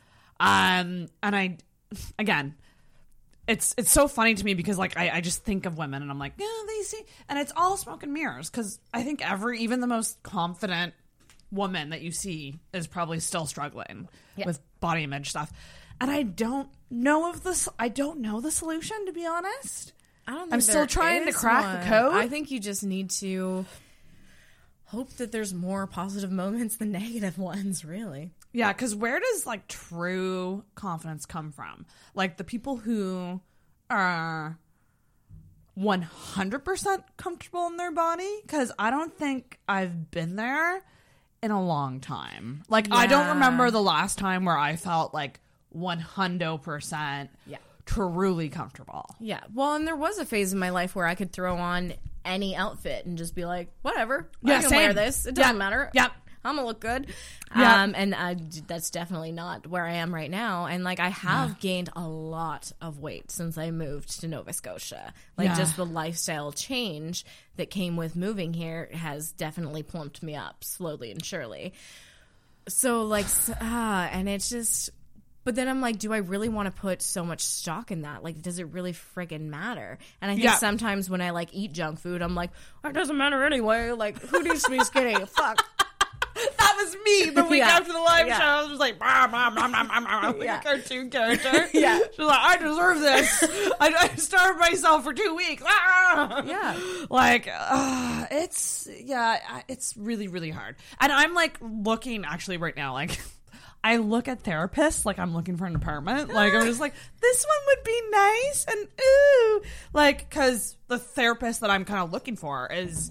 I need someone who can probably talk about body image stuff because mm-hmm. I mean this is obviously a new issue that like is kind of taking over my life more than it mm, more than it used to. Like like because I used to have at my most confident it would just be like every now and then I would feel shitty. Yeah. And now it's every now and then I feel good. yeah. And like that's Yeah, like I'm at the Not point where like I avoid like my reflection if I'm like walking around and stuff. And like that's I feel that cool. hard. Yeah. Oh yeah, I hate that. And then you're like, and then you have to like come home and like finally face it when you like wash your face at night. Yeah, you're like, "Ugh, this is what I'm working with. is this gonna be bad or good? But yeah, no, I'm looking for a therapist right now, and I'm like very specific on what I'm looking for. I'm like, okay, gotta kind of deal with confidence and self esteem, Yeah. but also sexual stuff because that's a whole other weird situation.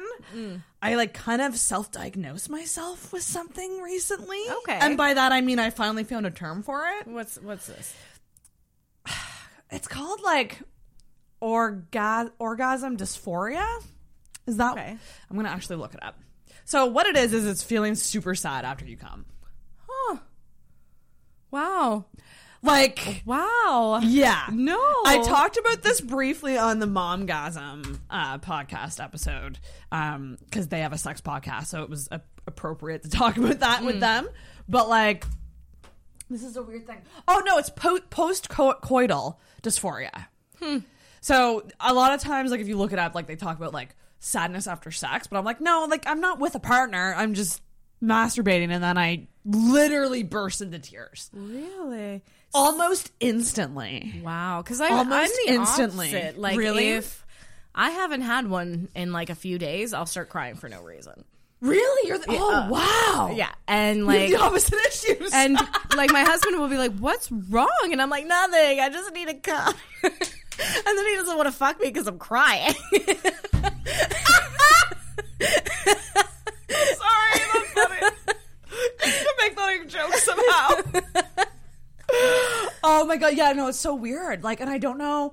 And like that's the thing. Like when I'm looking for a therapist, I'm like, I need someone who can kind of tap into like sexual stuff because clearly, Yeah. clearly clearly something's going on mentally where I'm not letting myself feel pleasure. Yeah.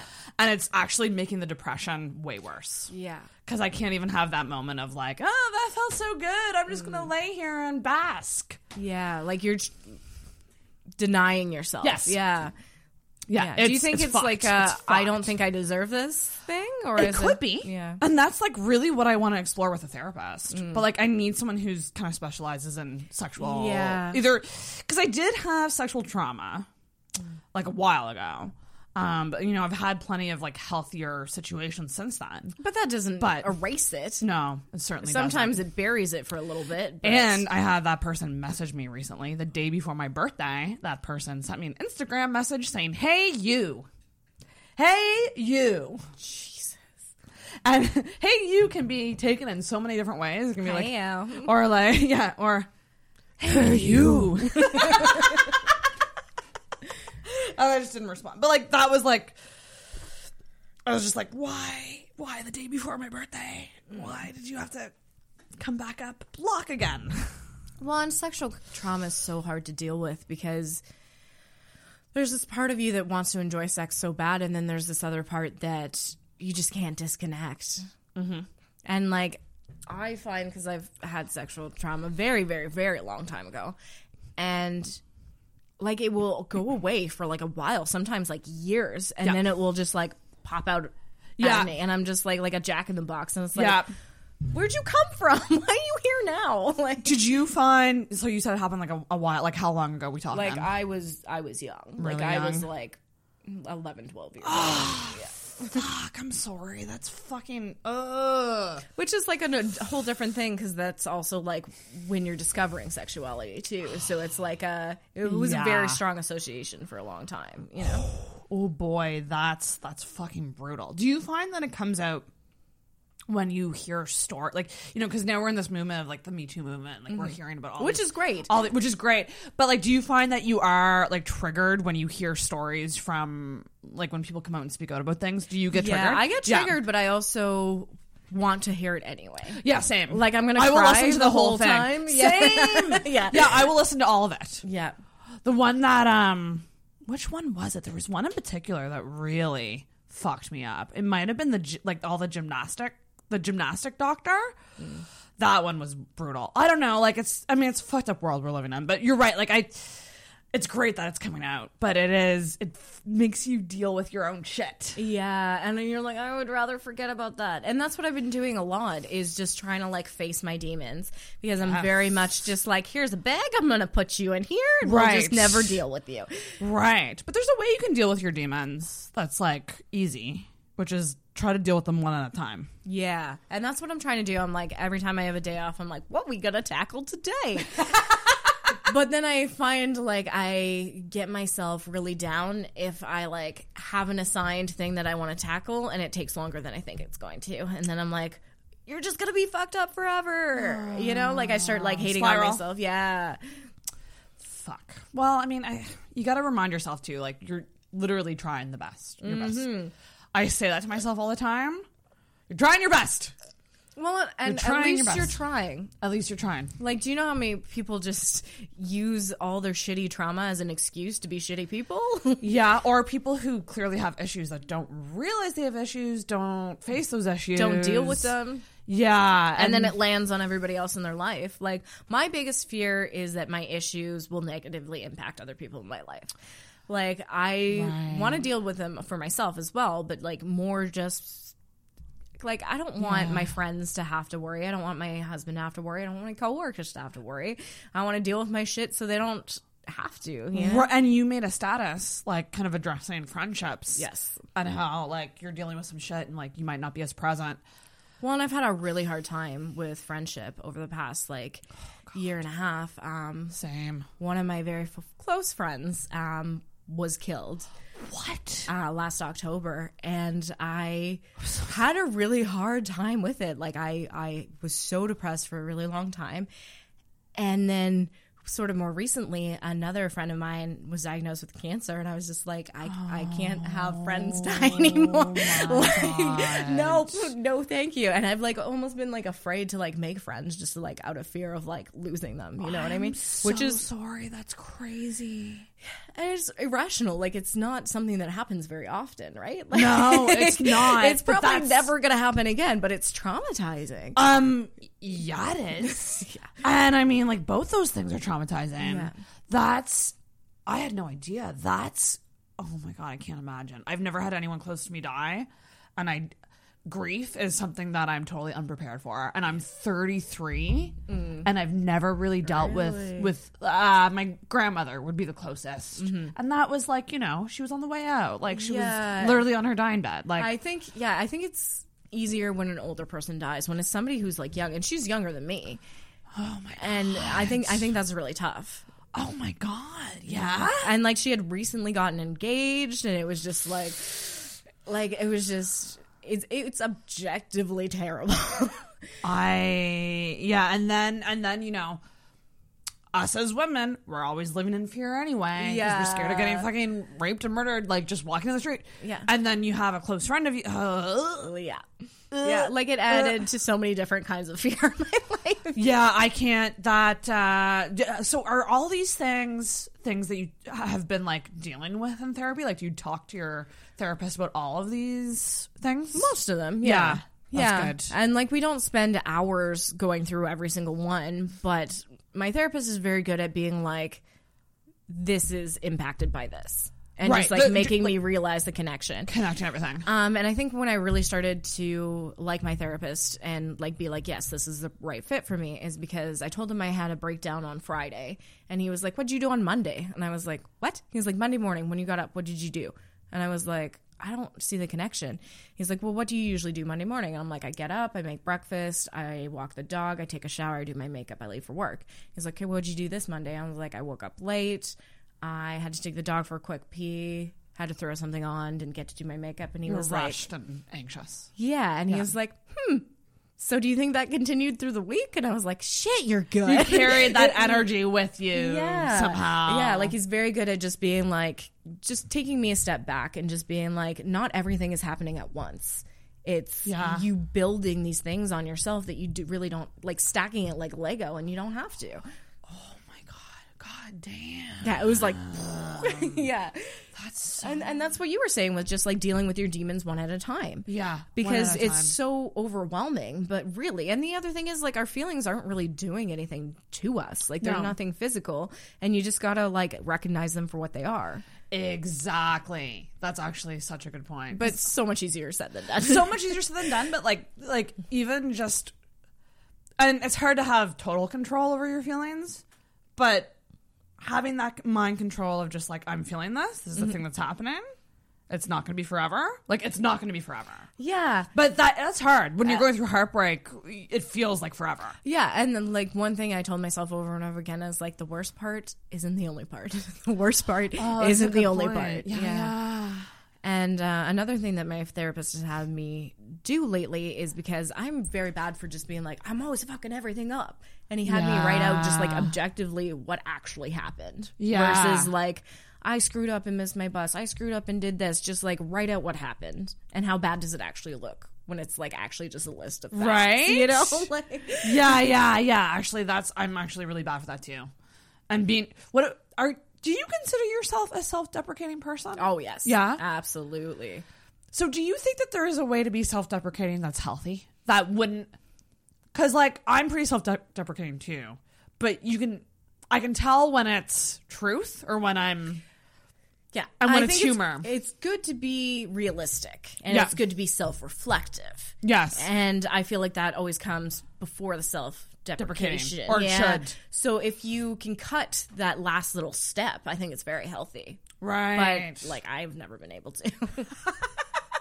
it's hard. It's hard to to kind of separate the two. yeah, and I want to be realistic, and I don't want to be one of those people that just thinks I'm the shit and never works on myself either. Right? Yeah, I think if I was if I was to choose between the person I am and or someone with like blind confidence that's totally unaware, Yeah. I'm still gonna go with the person I am. Like that's that's it. It feels a lot more genuine. Yeah, yeah. Like people who are just so cocky and have no idea, Yeah.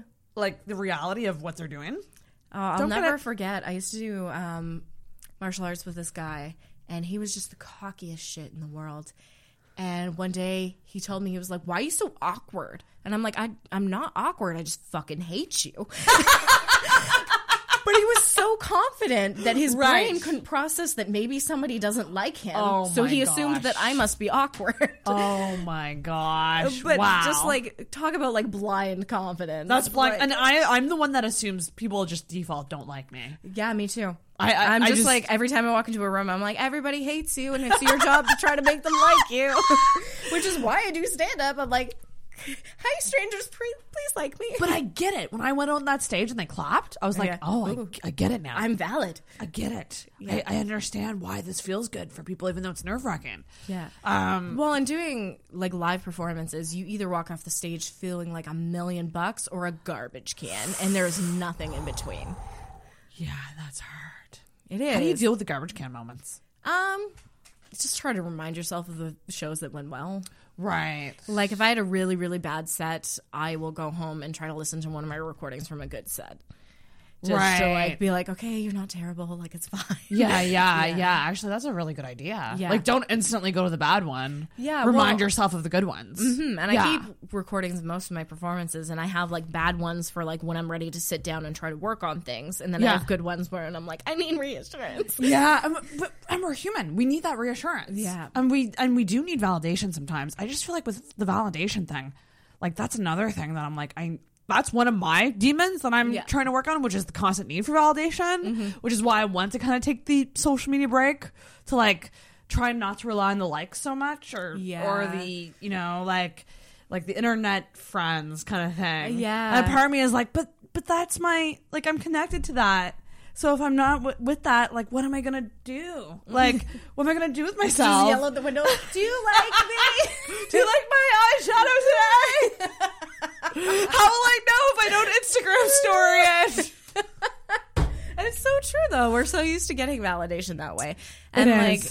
When I was single, I was really bad for getting validation through sex. I will fully admit that. I mean, I- I was I a still am. straight up hoe because I was just like, oh, I must be pretty. Yeah. I must be a good person. Yeah, yeah. and that that's definitely another one. I have a thousand demons now, and I'm really I'm like that's another one of my demons. Is that- like, how, count the fucking demons. You need like, just a shotgun. yeah, whoever's listening to this right now, just drink every time we mention our demons. That's uh, that's going to be the whole episode. But um, and chug a whole glass every time there's a new demon. it's so true though. Like the sex thing, like I, I, I still to this day, and I'm still working on it. Mm-hmm. Again, I'm doing this all without therapy. So like I'm trying to find like books and like. You know, stuff like that, trying to like learn on my own, which is insane. I need a fucking therapist. Yeah. Sponsor the podcast and give me some. Get Sarah a therapist. I listen, listen. I want a booze sponsor. I want a Red Bull sponsor and a therapy sponsor. I think all those three would be Well, um, appropriate. one of the this. comics is now a therapist. Who? Bill Wood. an actual therapist. Yeah, uh, we're like a counselor. I don't know what his Really? designation is, but yeah. I had no idea. Yeah, so hit that boy up. I should. Well, I mean, I'd love to anyway because he was so good at your show. I didn't get to see him, and that's the No? other thing with running that show is like I got to see very few of the performances, which is Same sad. with mine. Yeah. you should record the next one Yeah, so you can watch it back. yeah. Well, and even with your show where I was working the door, I didn't see a lot of it either. So it's kind of sad, panda. But I, mean, like that's the pain of running shows, and it's so It rewarding. is. But at the same time, you're like, is it is it going well? Is it? Yeah. What's what's happening there? Yeah, because you want to put people in charge that like you trust, but then you also want those people to enjoy the show. Yeah, So because it's it's, usually your friends, right? Yeah. I thank you so much for doing that. By the way, Uh, it was fun. Like it was next good. time, listen. Next time, we're just going with the Sniggly Wiggly stuff, and no, none of my friends will be out there. We'll just everyone will be in the audience. It'll be great. Um, that's so interesting. Bill Woods is ah yeah. I'd love to. You have, could see that though. I now would- that I said it. Okay, yes, Yeah. absolutely. He's very calming. Yes. He's a calming person, And he's very, very caring, and he's very supportive of everyone. Yeah. I would love to have a therapist on the podcast just to be like, here you go. What's she going to do with that? Well, and I'm always interested to hear therapists talk about their demons and how they Yeah. handle their own. Oh, yeah. Because most therapists have therapists. Yeah, like they're not immune. Yeah, they wouldn't like therapy themselves. Yeah. that would be really awkward and weird. Well, and, that would be, I think, self deprecating because Yeah. we're the worst judges of ourselves, right? oh my god, we are the worst judges of ourselves. Well, and anybody who went to university and took a psychology class, you know, like a weekend, everybody's diagnosing themselves with everything. yeah, and it's weird because yeah, what? How how do you feel about the the self diagnosing? Because like I kind of self diagnosed myself with that like orgasm thing only because I spent so long researching that, and I never found anything closer to what I experienced in that description. But I've also been one to say I have depression and anxiety. I've never been diagnosed with those things, yeah. and like I don't know. Like, should I be saying that or should I be saying, I think I'm anxious? I think I'm depressed? My take on it, and I mean, feel free to disagree with this, and I'm sure you will, but um, I think it's good for people to research what they think they have and to Right. I find something to identify with. But I also think you should follow that with professional advice. Yeah. like go into a doctor's and be like, "Hey, I think I might have this." Yeah. but I think it's important to take that second step. That's so true. Yeah, don't don't be fully like I have depression. You can maybe you can feel very depressed. Yes, because de- being depressed is a feeling, right? Well, I, and there's depression is both an emotion and a condition. Yeah. So it's normal to feel depressed sometimes. It's not normal to be, depressed. Yeah. Right. And there's a big difference. And like I recently went through a really hard time because my antidepressants got switched due to a clerical error. Shut the fuck up. And it fucked me up real, real bad. Like really bad. And um I went on a few different ones for a little while before I got back on what like actually works for me. And the like it's terrifying because some of those drugs will actually make you much worse. Yeah. So, I mean, if you have depression, absolutely get that treated, but also be aware that it might be dicey. Like, and it has, Yeah. like, to me, I think it has to be bad enough that you're willing to take that risk. Yeah. Like, for in my case, like, even if I had to go on some that made me even worse for a little while, it was worth it to get the long term gain. You're like, I need to suffer it. through this to get to the other side. Yeah, because otherwise I'm just going to be depressed my entire life, and I would rather have like a week of really bad depression than be like this for the rest of my life. you know what I mean? Oh my god, it's I, I I I'm constantly feeling like I have a certain amount of like let's just I'll just even use the the dollar amount like a hundred bucks a month to put towards like my self care. Yeah. Like, and I'm always just like, do I make that doctor's appointment and try to get medicated? Do I go see a therapist Yeah. for one session? Do I like, and I have to like constantly be thinking about like what I prioritize in my mm-hmm. life in terms of like what's going to make me a happier, fuller person. Cause right now I don't feel that at all.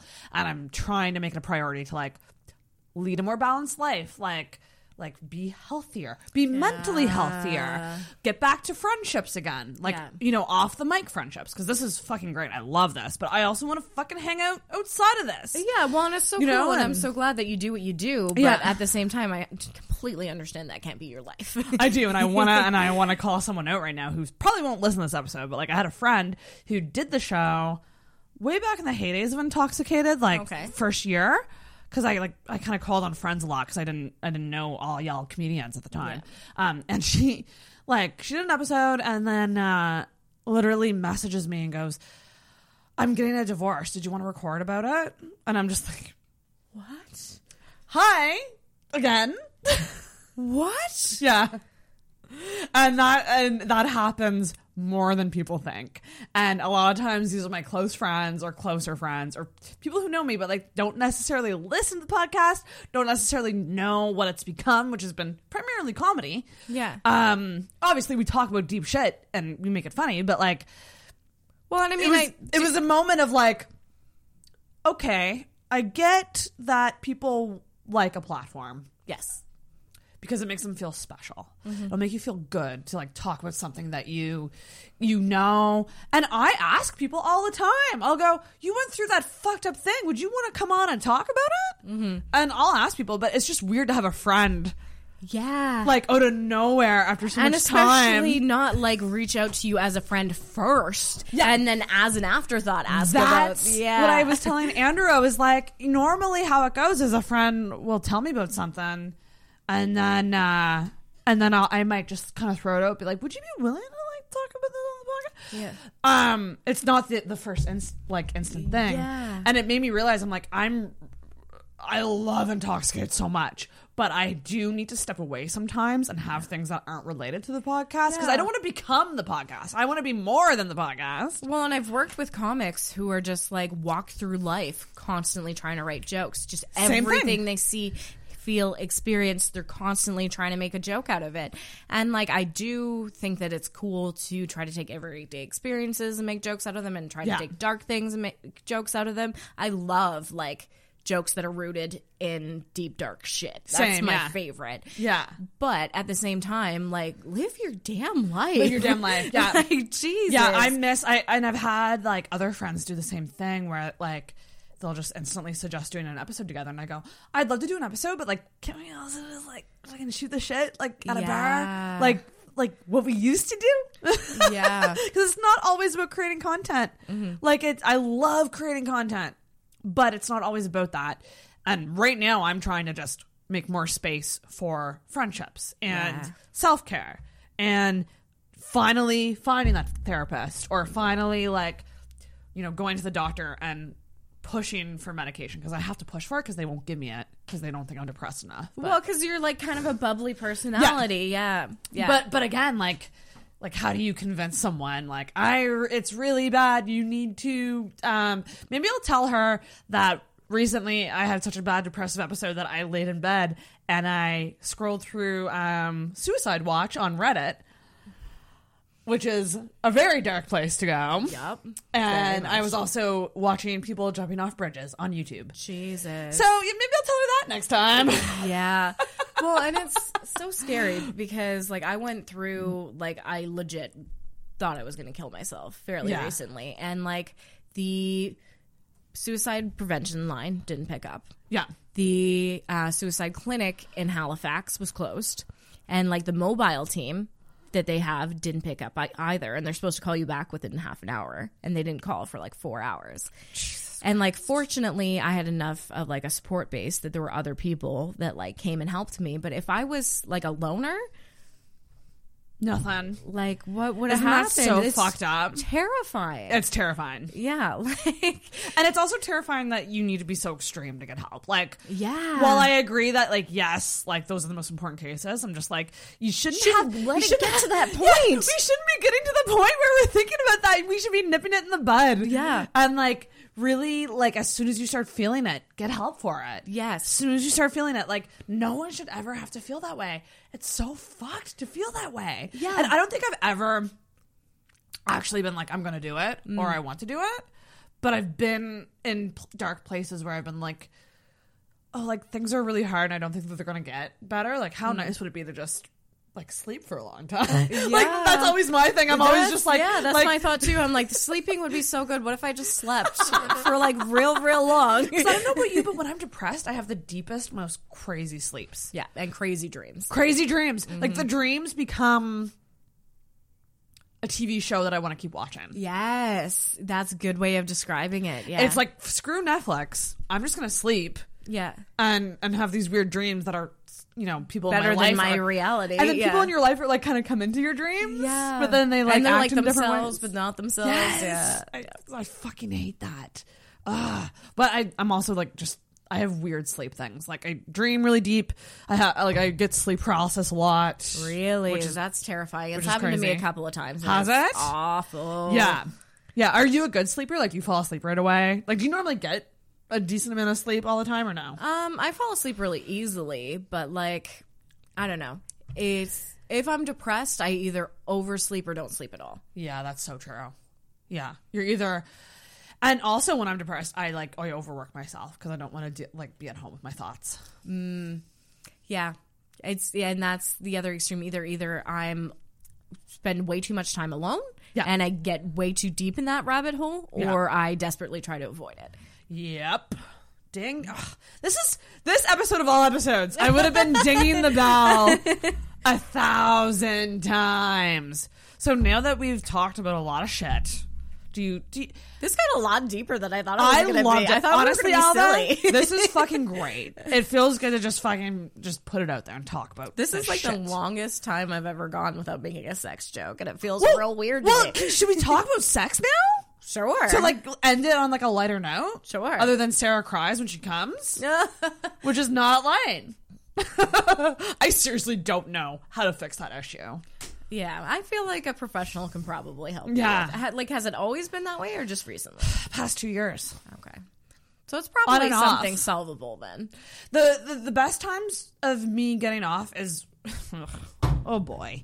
Uh when usually when it's around talking to a crush or sexting with a crush or like on the phone with a crush.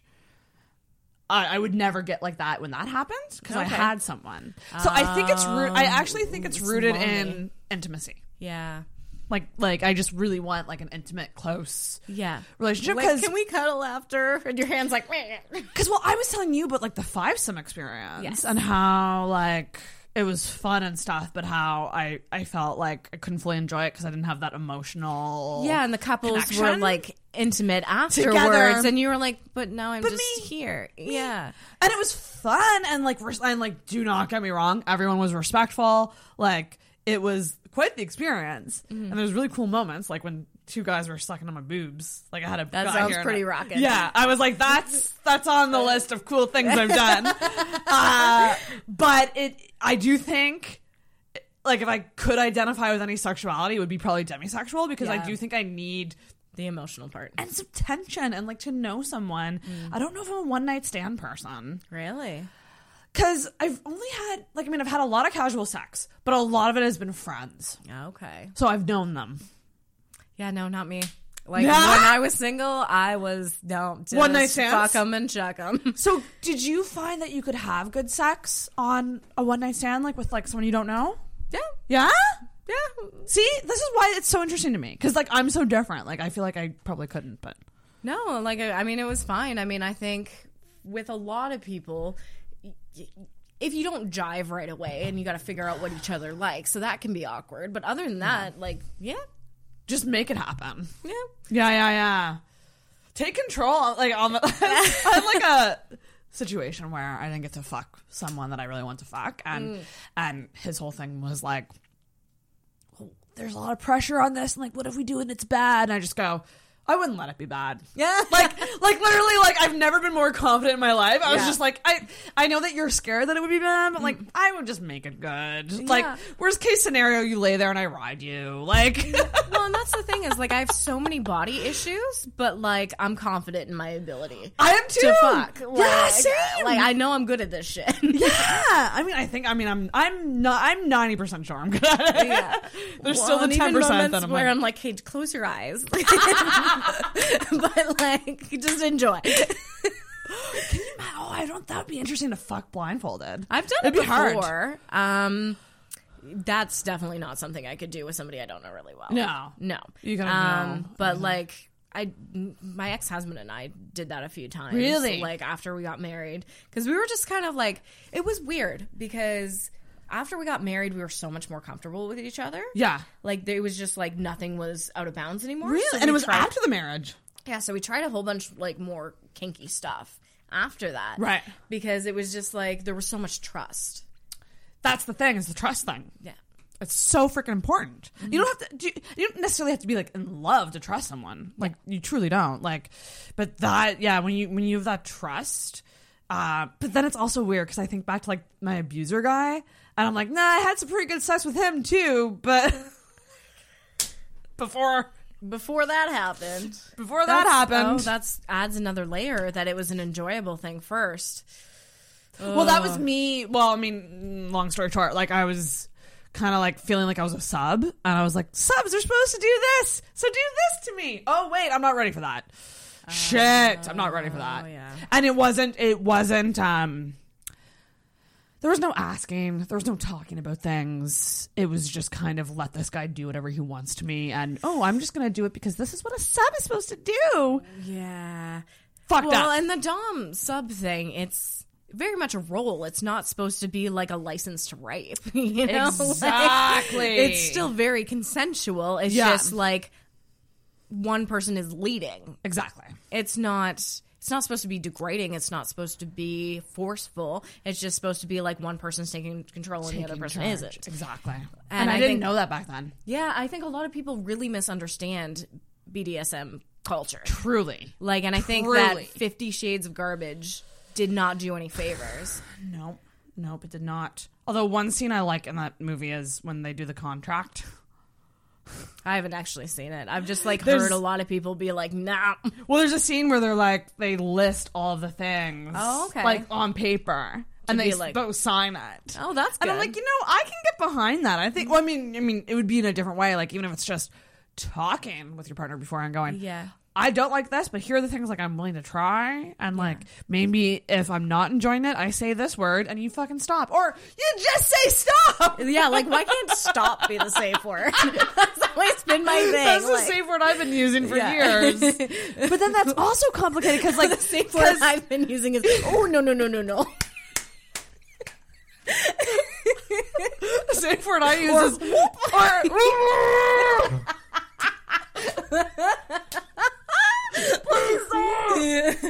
back your ass up, boy. But then that's also fucked because like I know with my experience, like I didn't actually say stop. And that's that's what makes these things so gray area and so like But tricky. also, if you're afraid to say stop, then that's a situation. Yeah. yeah, Yeah, and I mean nonverbal cues are 100% a thing and you know Yes, like, and that's all sex is is body language. Yeah. like, if you can't read a person's body language, you're gonna be shitty at sex. Truly. That's Truly. just the truth. Like, because you could know every move, but like if you can't respond to what somebody else is doing, like And you can tell when someone's fucking you for them and not for you. Like, Yeah. like when they don't look at you at all during, like, Mm. and they're just hammering away, and you're like, I'm here too. Hi, hi, are you masturbating right now? Yeah. with my pussy. Yeah, am I just uh, what what call it, a flashlight? Yeah, i felt i've, that I've many times. definitely had those moments. And it's so weird because, like, yeah, it's it's weird when you're like, like having sex with somebody and they don't feel like they're there. Yeah, That's scary. that's terrifying. Yeah. I need I need some. I want to have sex with eye contact. Listen, Yeah. I'm 33 and it's time. Well, and like my partner is so in the moment. Yeah? Like so much, like to a degree that I didn't even know was a thing before that. And I think that's why I fell in love with him so quickly, is because I was just like, oh my God, like this is like such a submersive experience. like he is very attentive and like yeah, eye contact. like just very, very into it. Yeah. Ooh, jealous. Yeah. Jealous. Oh, look at you. Like, so happy. Nothing bragging, nothing. No, but that's good. Well, I mean, like, I, I love hearing when people are in long term relationships and they're like, I'm, I still love fucking. Cause, Well, I mean, but we went through quite a dry spell. Did you? For a very long time. Really? Yeah. And um, we kind of just like recently rekindled things, and I'm so fucking relieved. was it, Um, did you do something in particular to kind of rekindle that? Well, and it's so he's very much a feminist. So he didn't want to. Like I'd be like, what? Like, is there something I can do to get you more into it? And he Uh-huh. didn't want to say anything because he doesn't want to be like one of those dudes that like tells a girl how to dress, you know. And he's like, I love you no matter how you look. And I'm like, yes, I know, but I also need a hard dick. So speak up. And like when we first met, I was like, I was always hanging out at like punk shows, so I was like dressed very like kind of like gothic and punky. Yeah, yeah. And just like a while ago, I just like put on like fishnets and like a leather jacket, and he was like, "Ooh," and I was like, "Oh, Oh, this is what it yeah, is. yeah." And I'm like, I can wear this to Applebee's if that means we're gonna fuck after. just speak up, boy. Like if you can spend two hundred dollars on a pasta mm. machine, I can spend. 50 bucks on a leather corset and we'll both get more noodle. Oh, yeah. Like, well, come on. fucking stockings, man. I'm telling you.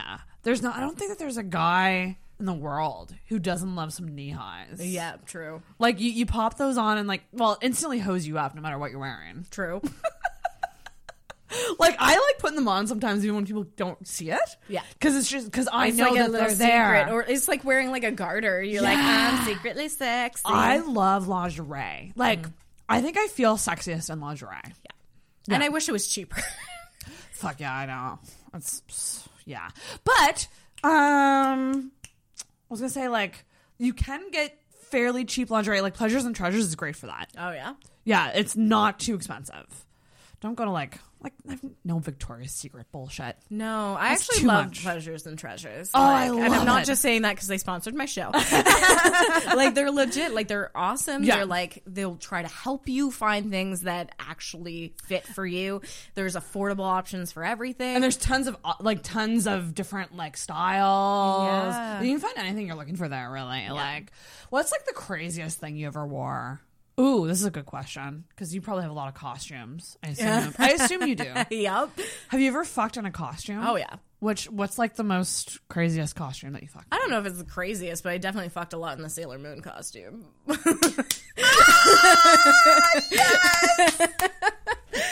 Now my follow up is: Was the other person dressed up too, or was it just you? It was just me. Yeah.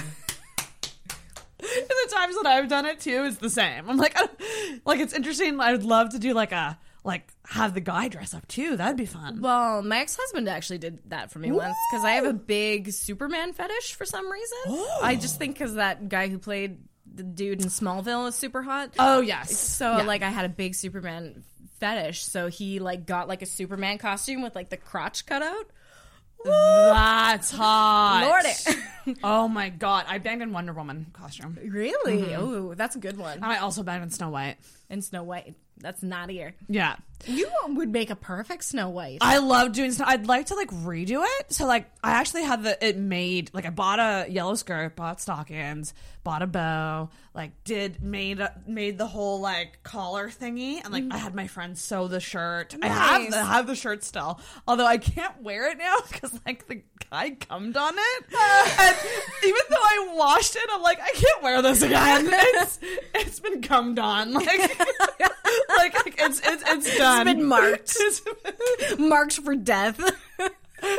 with the white A. but I would love to do that one again because yeah, the dark hair and the pale skin, it, it, it works. It works, yeah. That that's my Disney princess. Like if I could be a Disney princess, it would be Snow White. Although I don't know much about like her. Like I don't think I ever saw the movie. Really? Well, it's like the oldest one. Is it the oldest? Yeah. Oldest? Really? What's your favorite Disney princess? Oh God. Um, I mean, it used to be Ariel because I had red hair as a kid. So obviously, I Is that your natural color?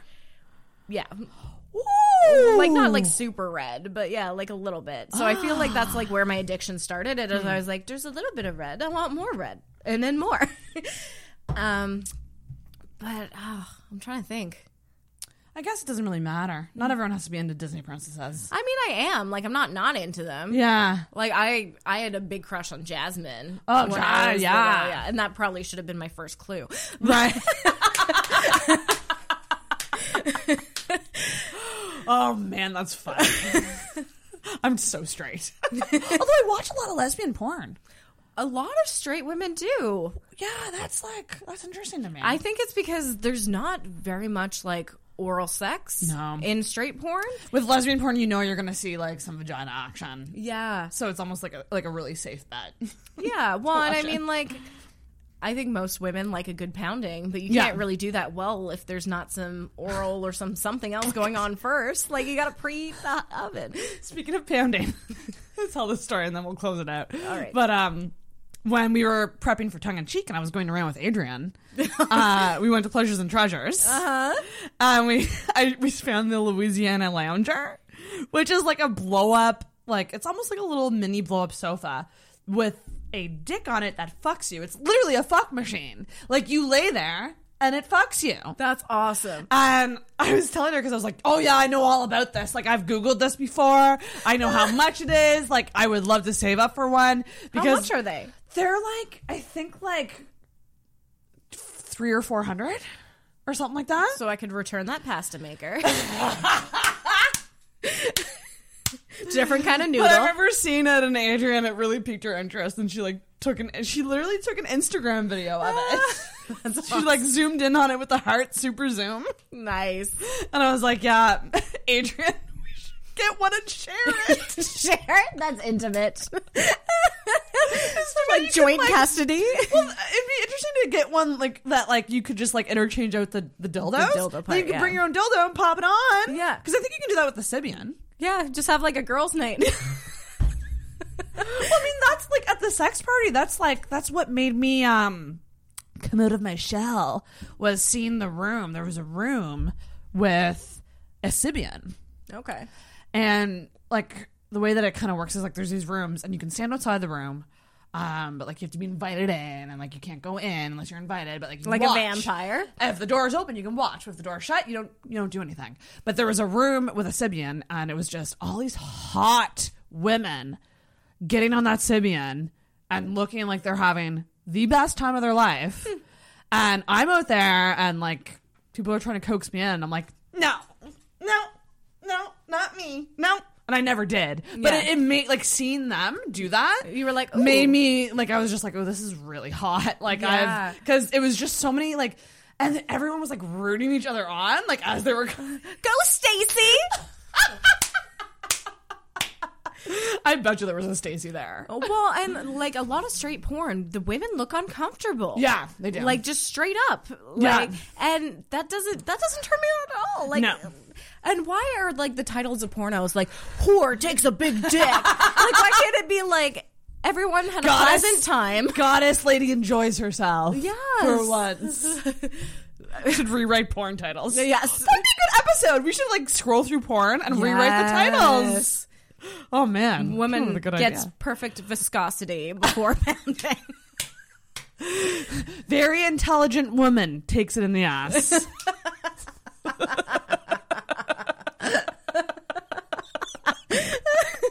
I love that idea. Oh man, that's hilarious. I'm gonna have to do that tonight. Like, go. I'm not gonna look at porn titles the same anymore. I'm gonna be like, I need to rewrite this. You know one of my favorite things in the world though? Porn comments. yes. I don't always look at them. I should start looking at them more. Yeah. Like Do to it up. take the time to enjoy a video so much that you comment. Yeah. On porn. Oh, all most of things. them are complaints.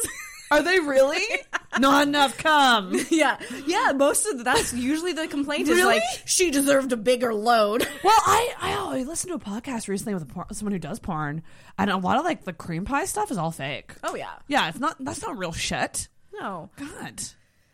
Yeah, that, that doesn't happen in real life. yeah, I yeah, and I mean like I think porn is a good thing. I think we should all enjoy sex as we see fit, and Yeah. we should learn about sex. But also, it's like it's a movie. Keep in mind that it's a movie. and very not. Yeah, it's Yeah. unless you're watching like those amateur videos, like it's not how It's fiction. sex- Yeah, truly. and like Truly. enjoy fiction, but like realize that it's fiction. Exactly. Oh man. Oh boy. All the what a loaded episode. whole. I don't even know what to call this one. There's so many titles going through my head. Demons. Demons. Demons with dildos. I love that. Or the thirty. The what was it? Thirty conniption. 30 conniption. Yeah. So, are you feeling better about being thirty? Are you I on the road to it? Yeah, like I know it's not that old. Is the thing like my really logic not. brain is like you're fine. But And- I get it because I was there too when I when I turned thirty. Uh, Yes. and then you get over the hill, and then you're like, okay, now I have to be worried about geriatric pregnancies, which is me. no, I have um uh premature menopause. oh, do you really? Yeah. Not are you not getting periods? Um. Well. I didn't for like two years, and then I took medication, and then I started getting really intense ones. It's like a whole thing. Oh, Yeah. Now you've I'm on medication for it. you've it's piqued fun. my interest because my periods are on and off currently. yeah.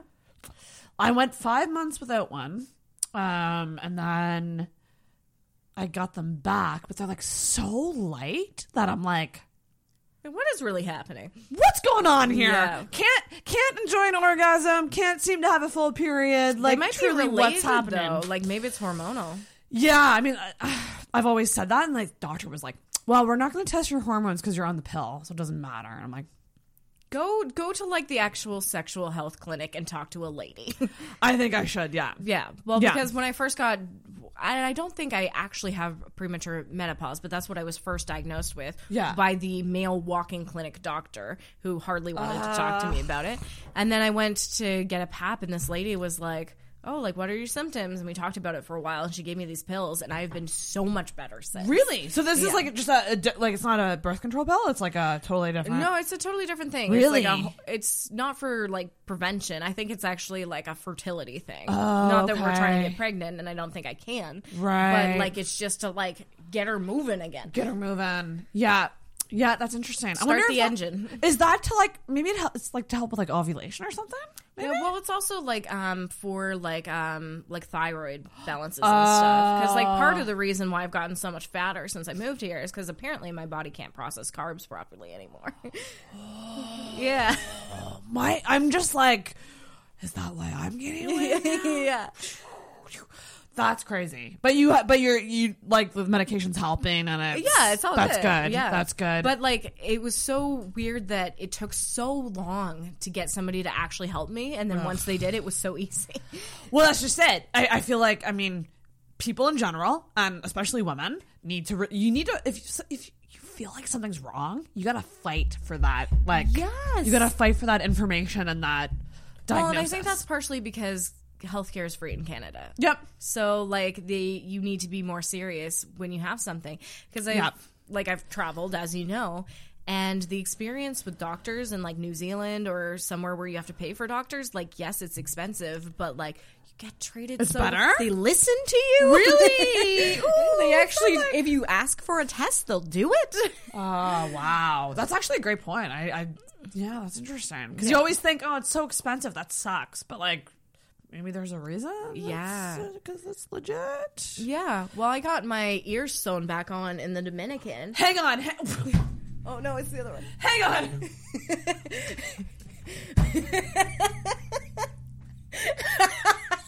you okay? I've had my ears sewn back on. You leave this to the fucking end of the episode, Alva? I forgot you were trying to end it. We've talked suicide. We've talked fucking orgasm. Like, and here we are. How did your ears fall off? well, just the one. Oh, just the one. Don't be crazy. what happened? Um, uh, it was I lost it in my honeymoon. What? Um, we went on one of those like speedboat rides, and my Oh. husband like accidentally kneed me in the face. Um, and like just like this whole like middle section came off he, from his knee. Yeah. How the fuck does that happen? Well, we were going like so fast. I don't know. It the whole Oh. We got divorced shortly afterwards, so maybe there was some resentment. I don't know. this is also when we started getting kinkier, so maybe it was in. No, I'm just kidding. but it was like the weirdest experience because I didn't feel it at all, and then I was like Oh my gosh. walking back up the beach, and everybody was just like. And I was like, "What?" And my like husband at the time was like, "Just walk, just walk, just walk." And then I got to the hospital there, and he like threaded the needle to like put me back together and then the power went out and he was like oh i'm just gonna go eat my sandwich it should be back on in a minute and he like put the needle down and i literally saw him sit down in the dark and just like eat like a turkey sandwich as i was just like bleeding and crying but like he did a really good job See? like Holy shit! So you can see it. It's like your earlobe. yeah oh and Oh i was God. self conscious to wear my hair up for the longest time but like it's like unless you're like Also, actually that's the most at it. badass story I've ever heard. like, of all like all like the types of scars to have, like I have one scar under my eyebrow, and it's the stupidest story. It's I opened up, I opened up a cab door on it. like I just didn't. I just opened a cab door really And you were quick, like, and I didn't quite like. Like Were you did My, drunk? di- no, not. I was on the way to get drunk. I was totally sober. Wow. And it's funny because um, the same thing happened to me. I it it, it was like a big hit, Mm-hmm. and then I just went, oh, I just bumped my head, and then I get in, and he's like, whoa, and I get, and then I felt what felt like water gushing down my my head, and it was Yeah. blood, yeah and I went and got stitches. Yeah, like when I got out, I was like, "Well, I'm, I'm just like wet," and then I looked, and there was just like red. holy dude, that's fucking crazy. And something that really made me laugh is like I came back and I had all these stitches in my ear. Yeah. and I was at like Safeway or something, and this girl was like, "I love your piercings."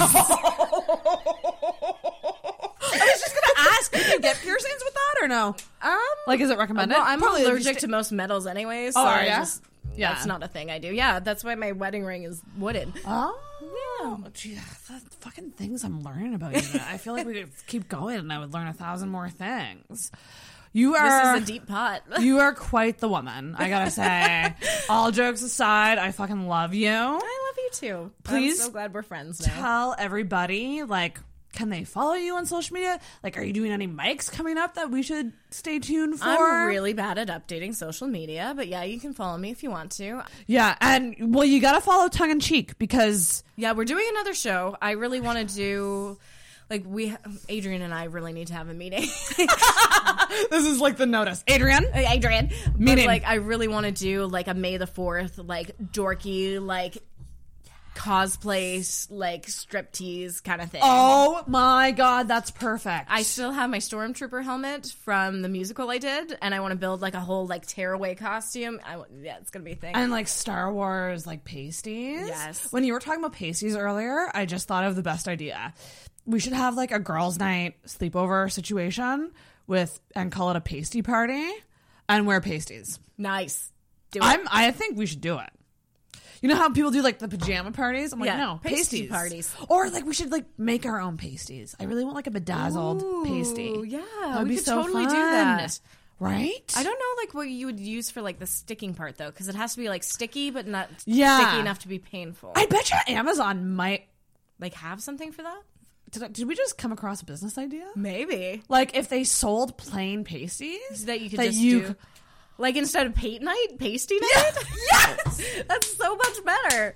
that's something I would 100% do. Um, at one of the burlesque shows I went to, there was a girl who did a Bob's Burgers striptease, and her pasties were pickles.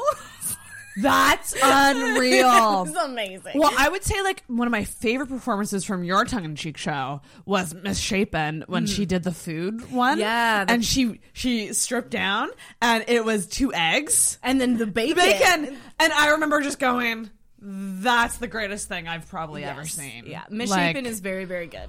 I love her. I'd like to have her back on too. Just her, just get her knowledge Well, on she's life. such like a sweet, like All those girls were person, Like, they were like, so yeah. great. Oh my god. yes. Okay. Well, I love you so much. We should probably wrap this up. though. We're gonna wrap this gonna up be before- such a long episode. this is gonna be a long one, but that's okay because this was fucking fantastic, and I love you so much. And thanks so much for coming on. of course. And I don't have my fucking bell, but we're gonna pretend to ring a bell. Okay. Somehow, I'll maybe I'll Photoshop it in. okay. One, two, three. To ring that bell. This is how I do sex. maybe I'll put something in. I love that.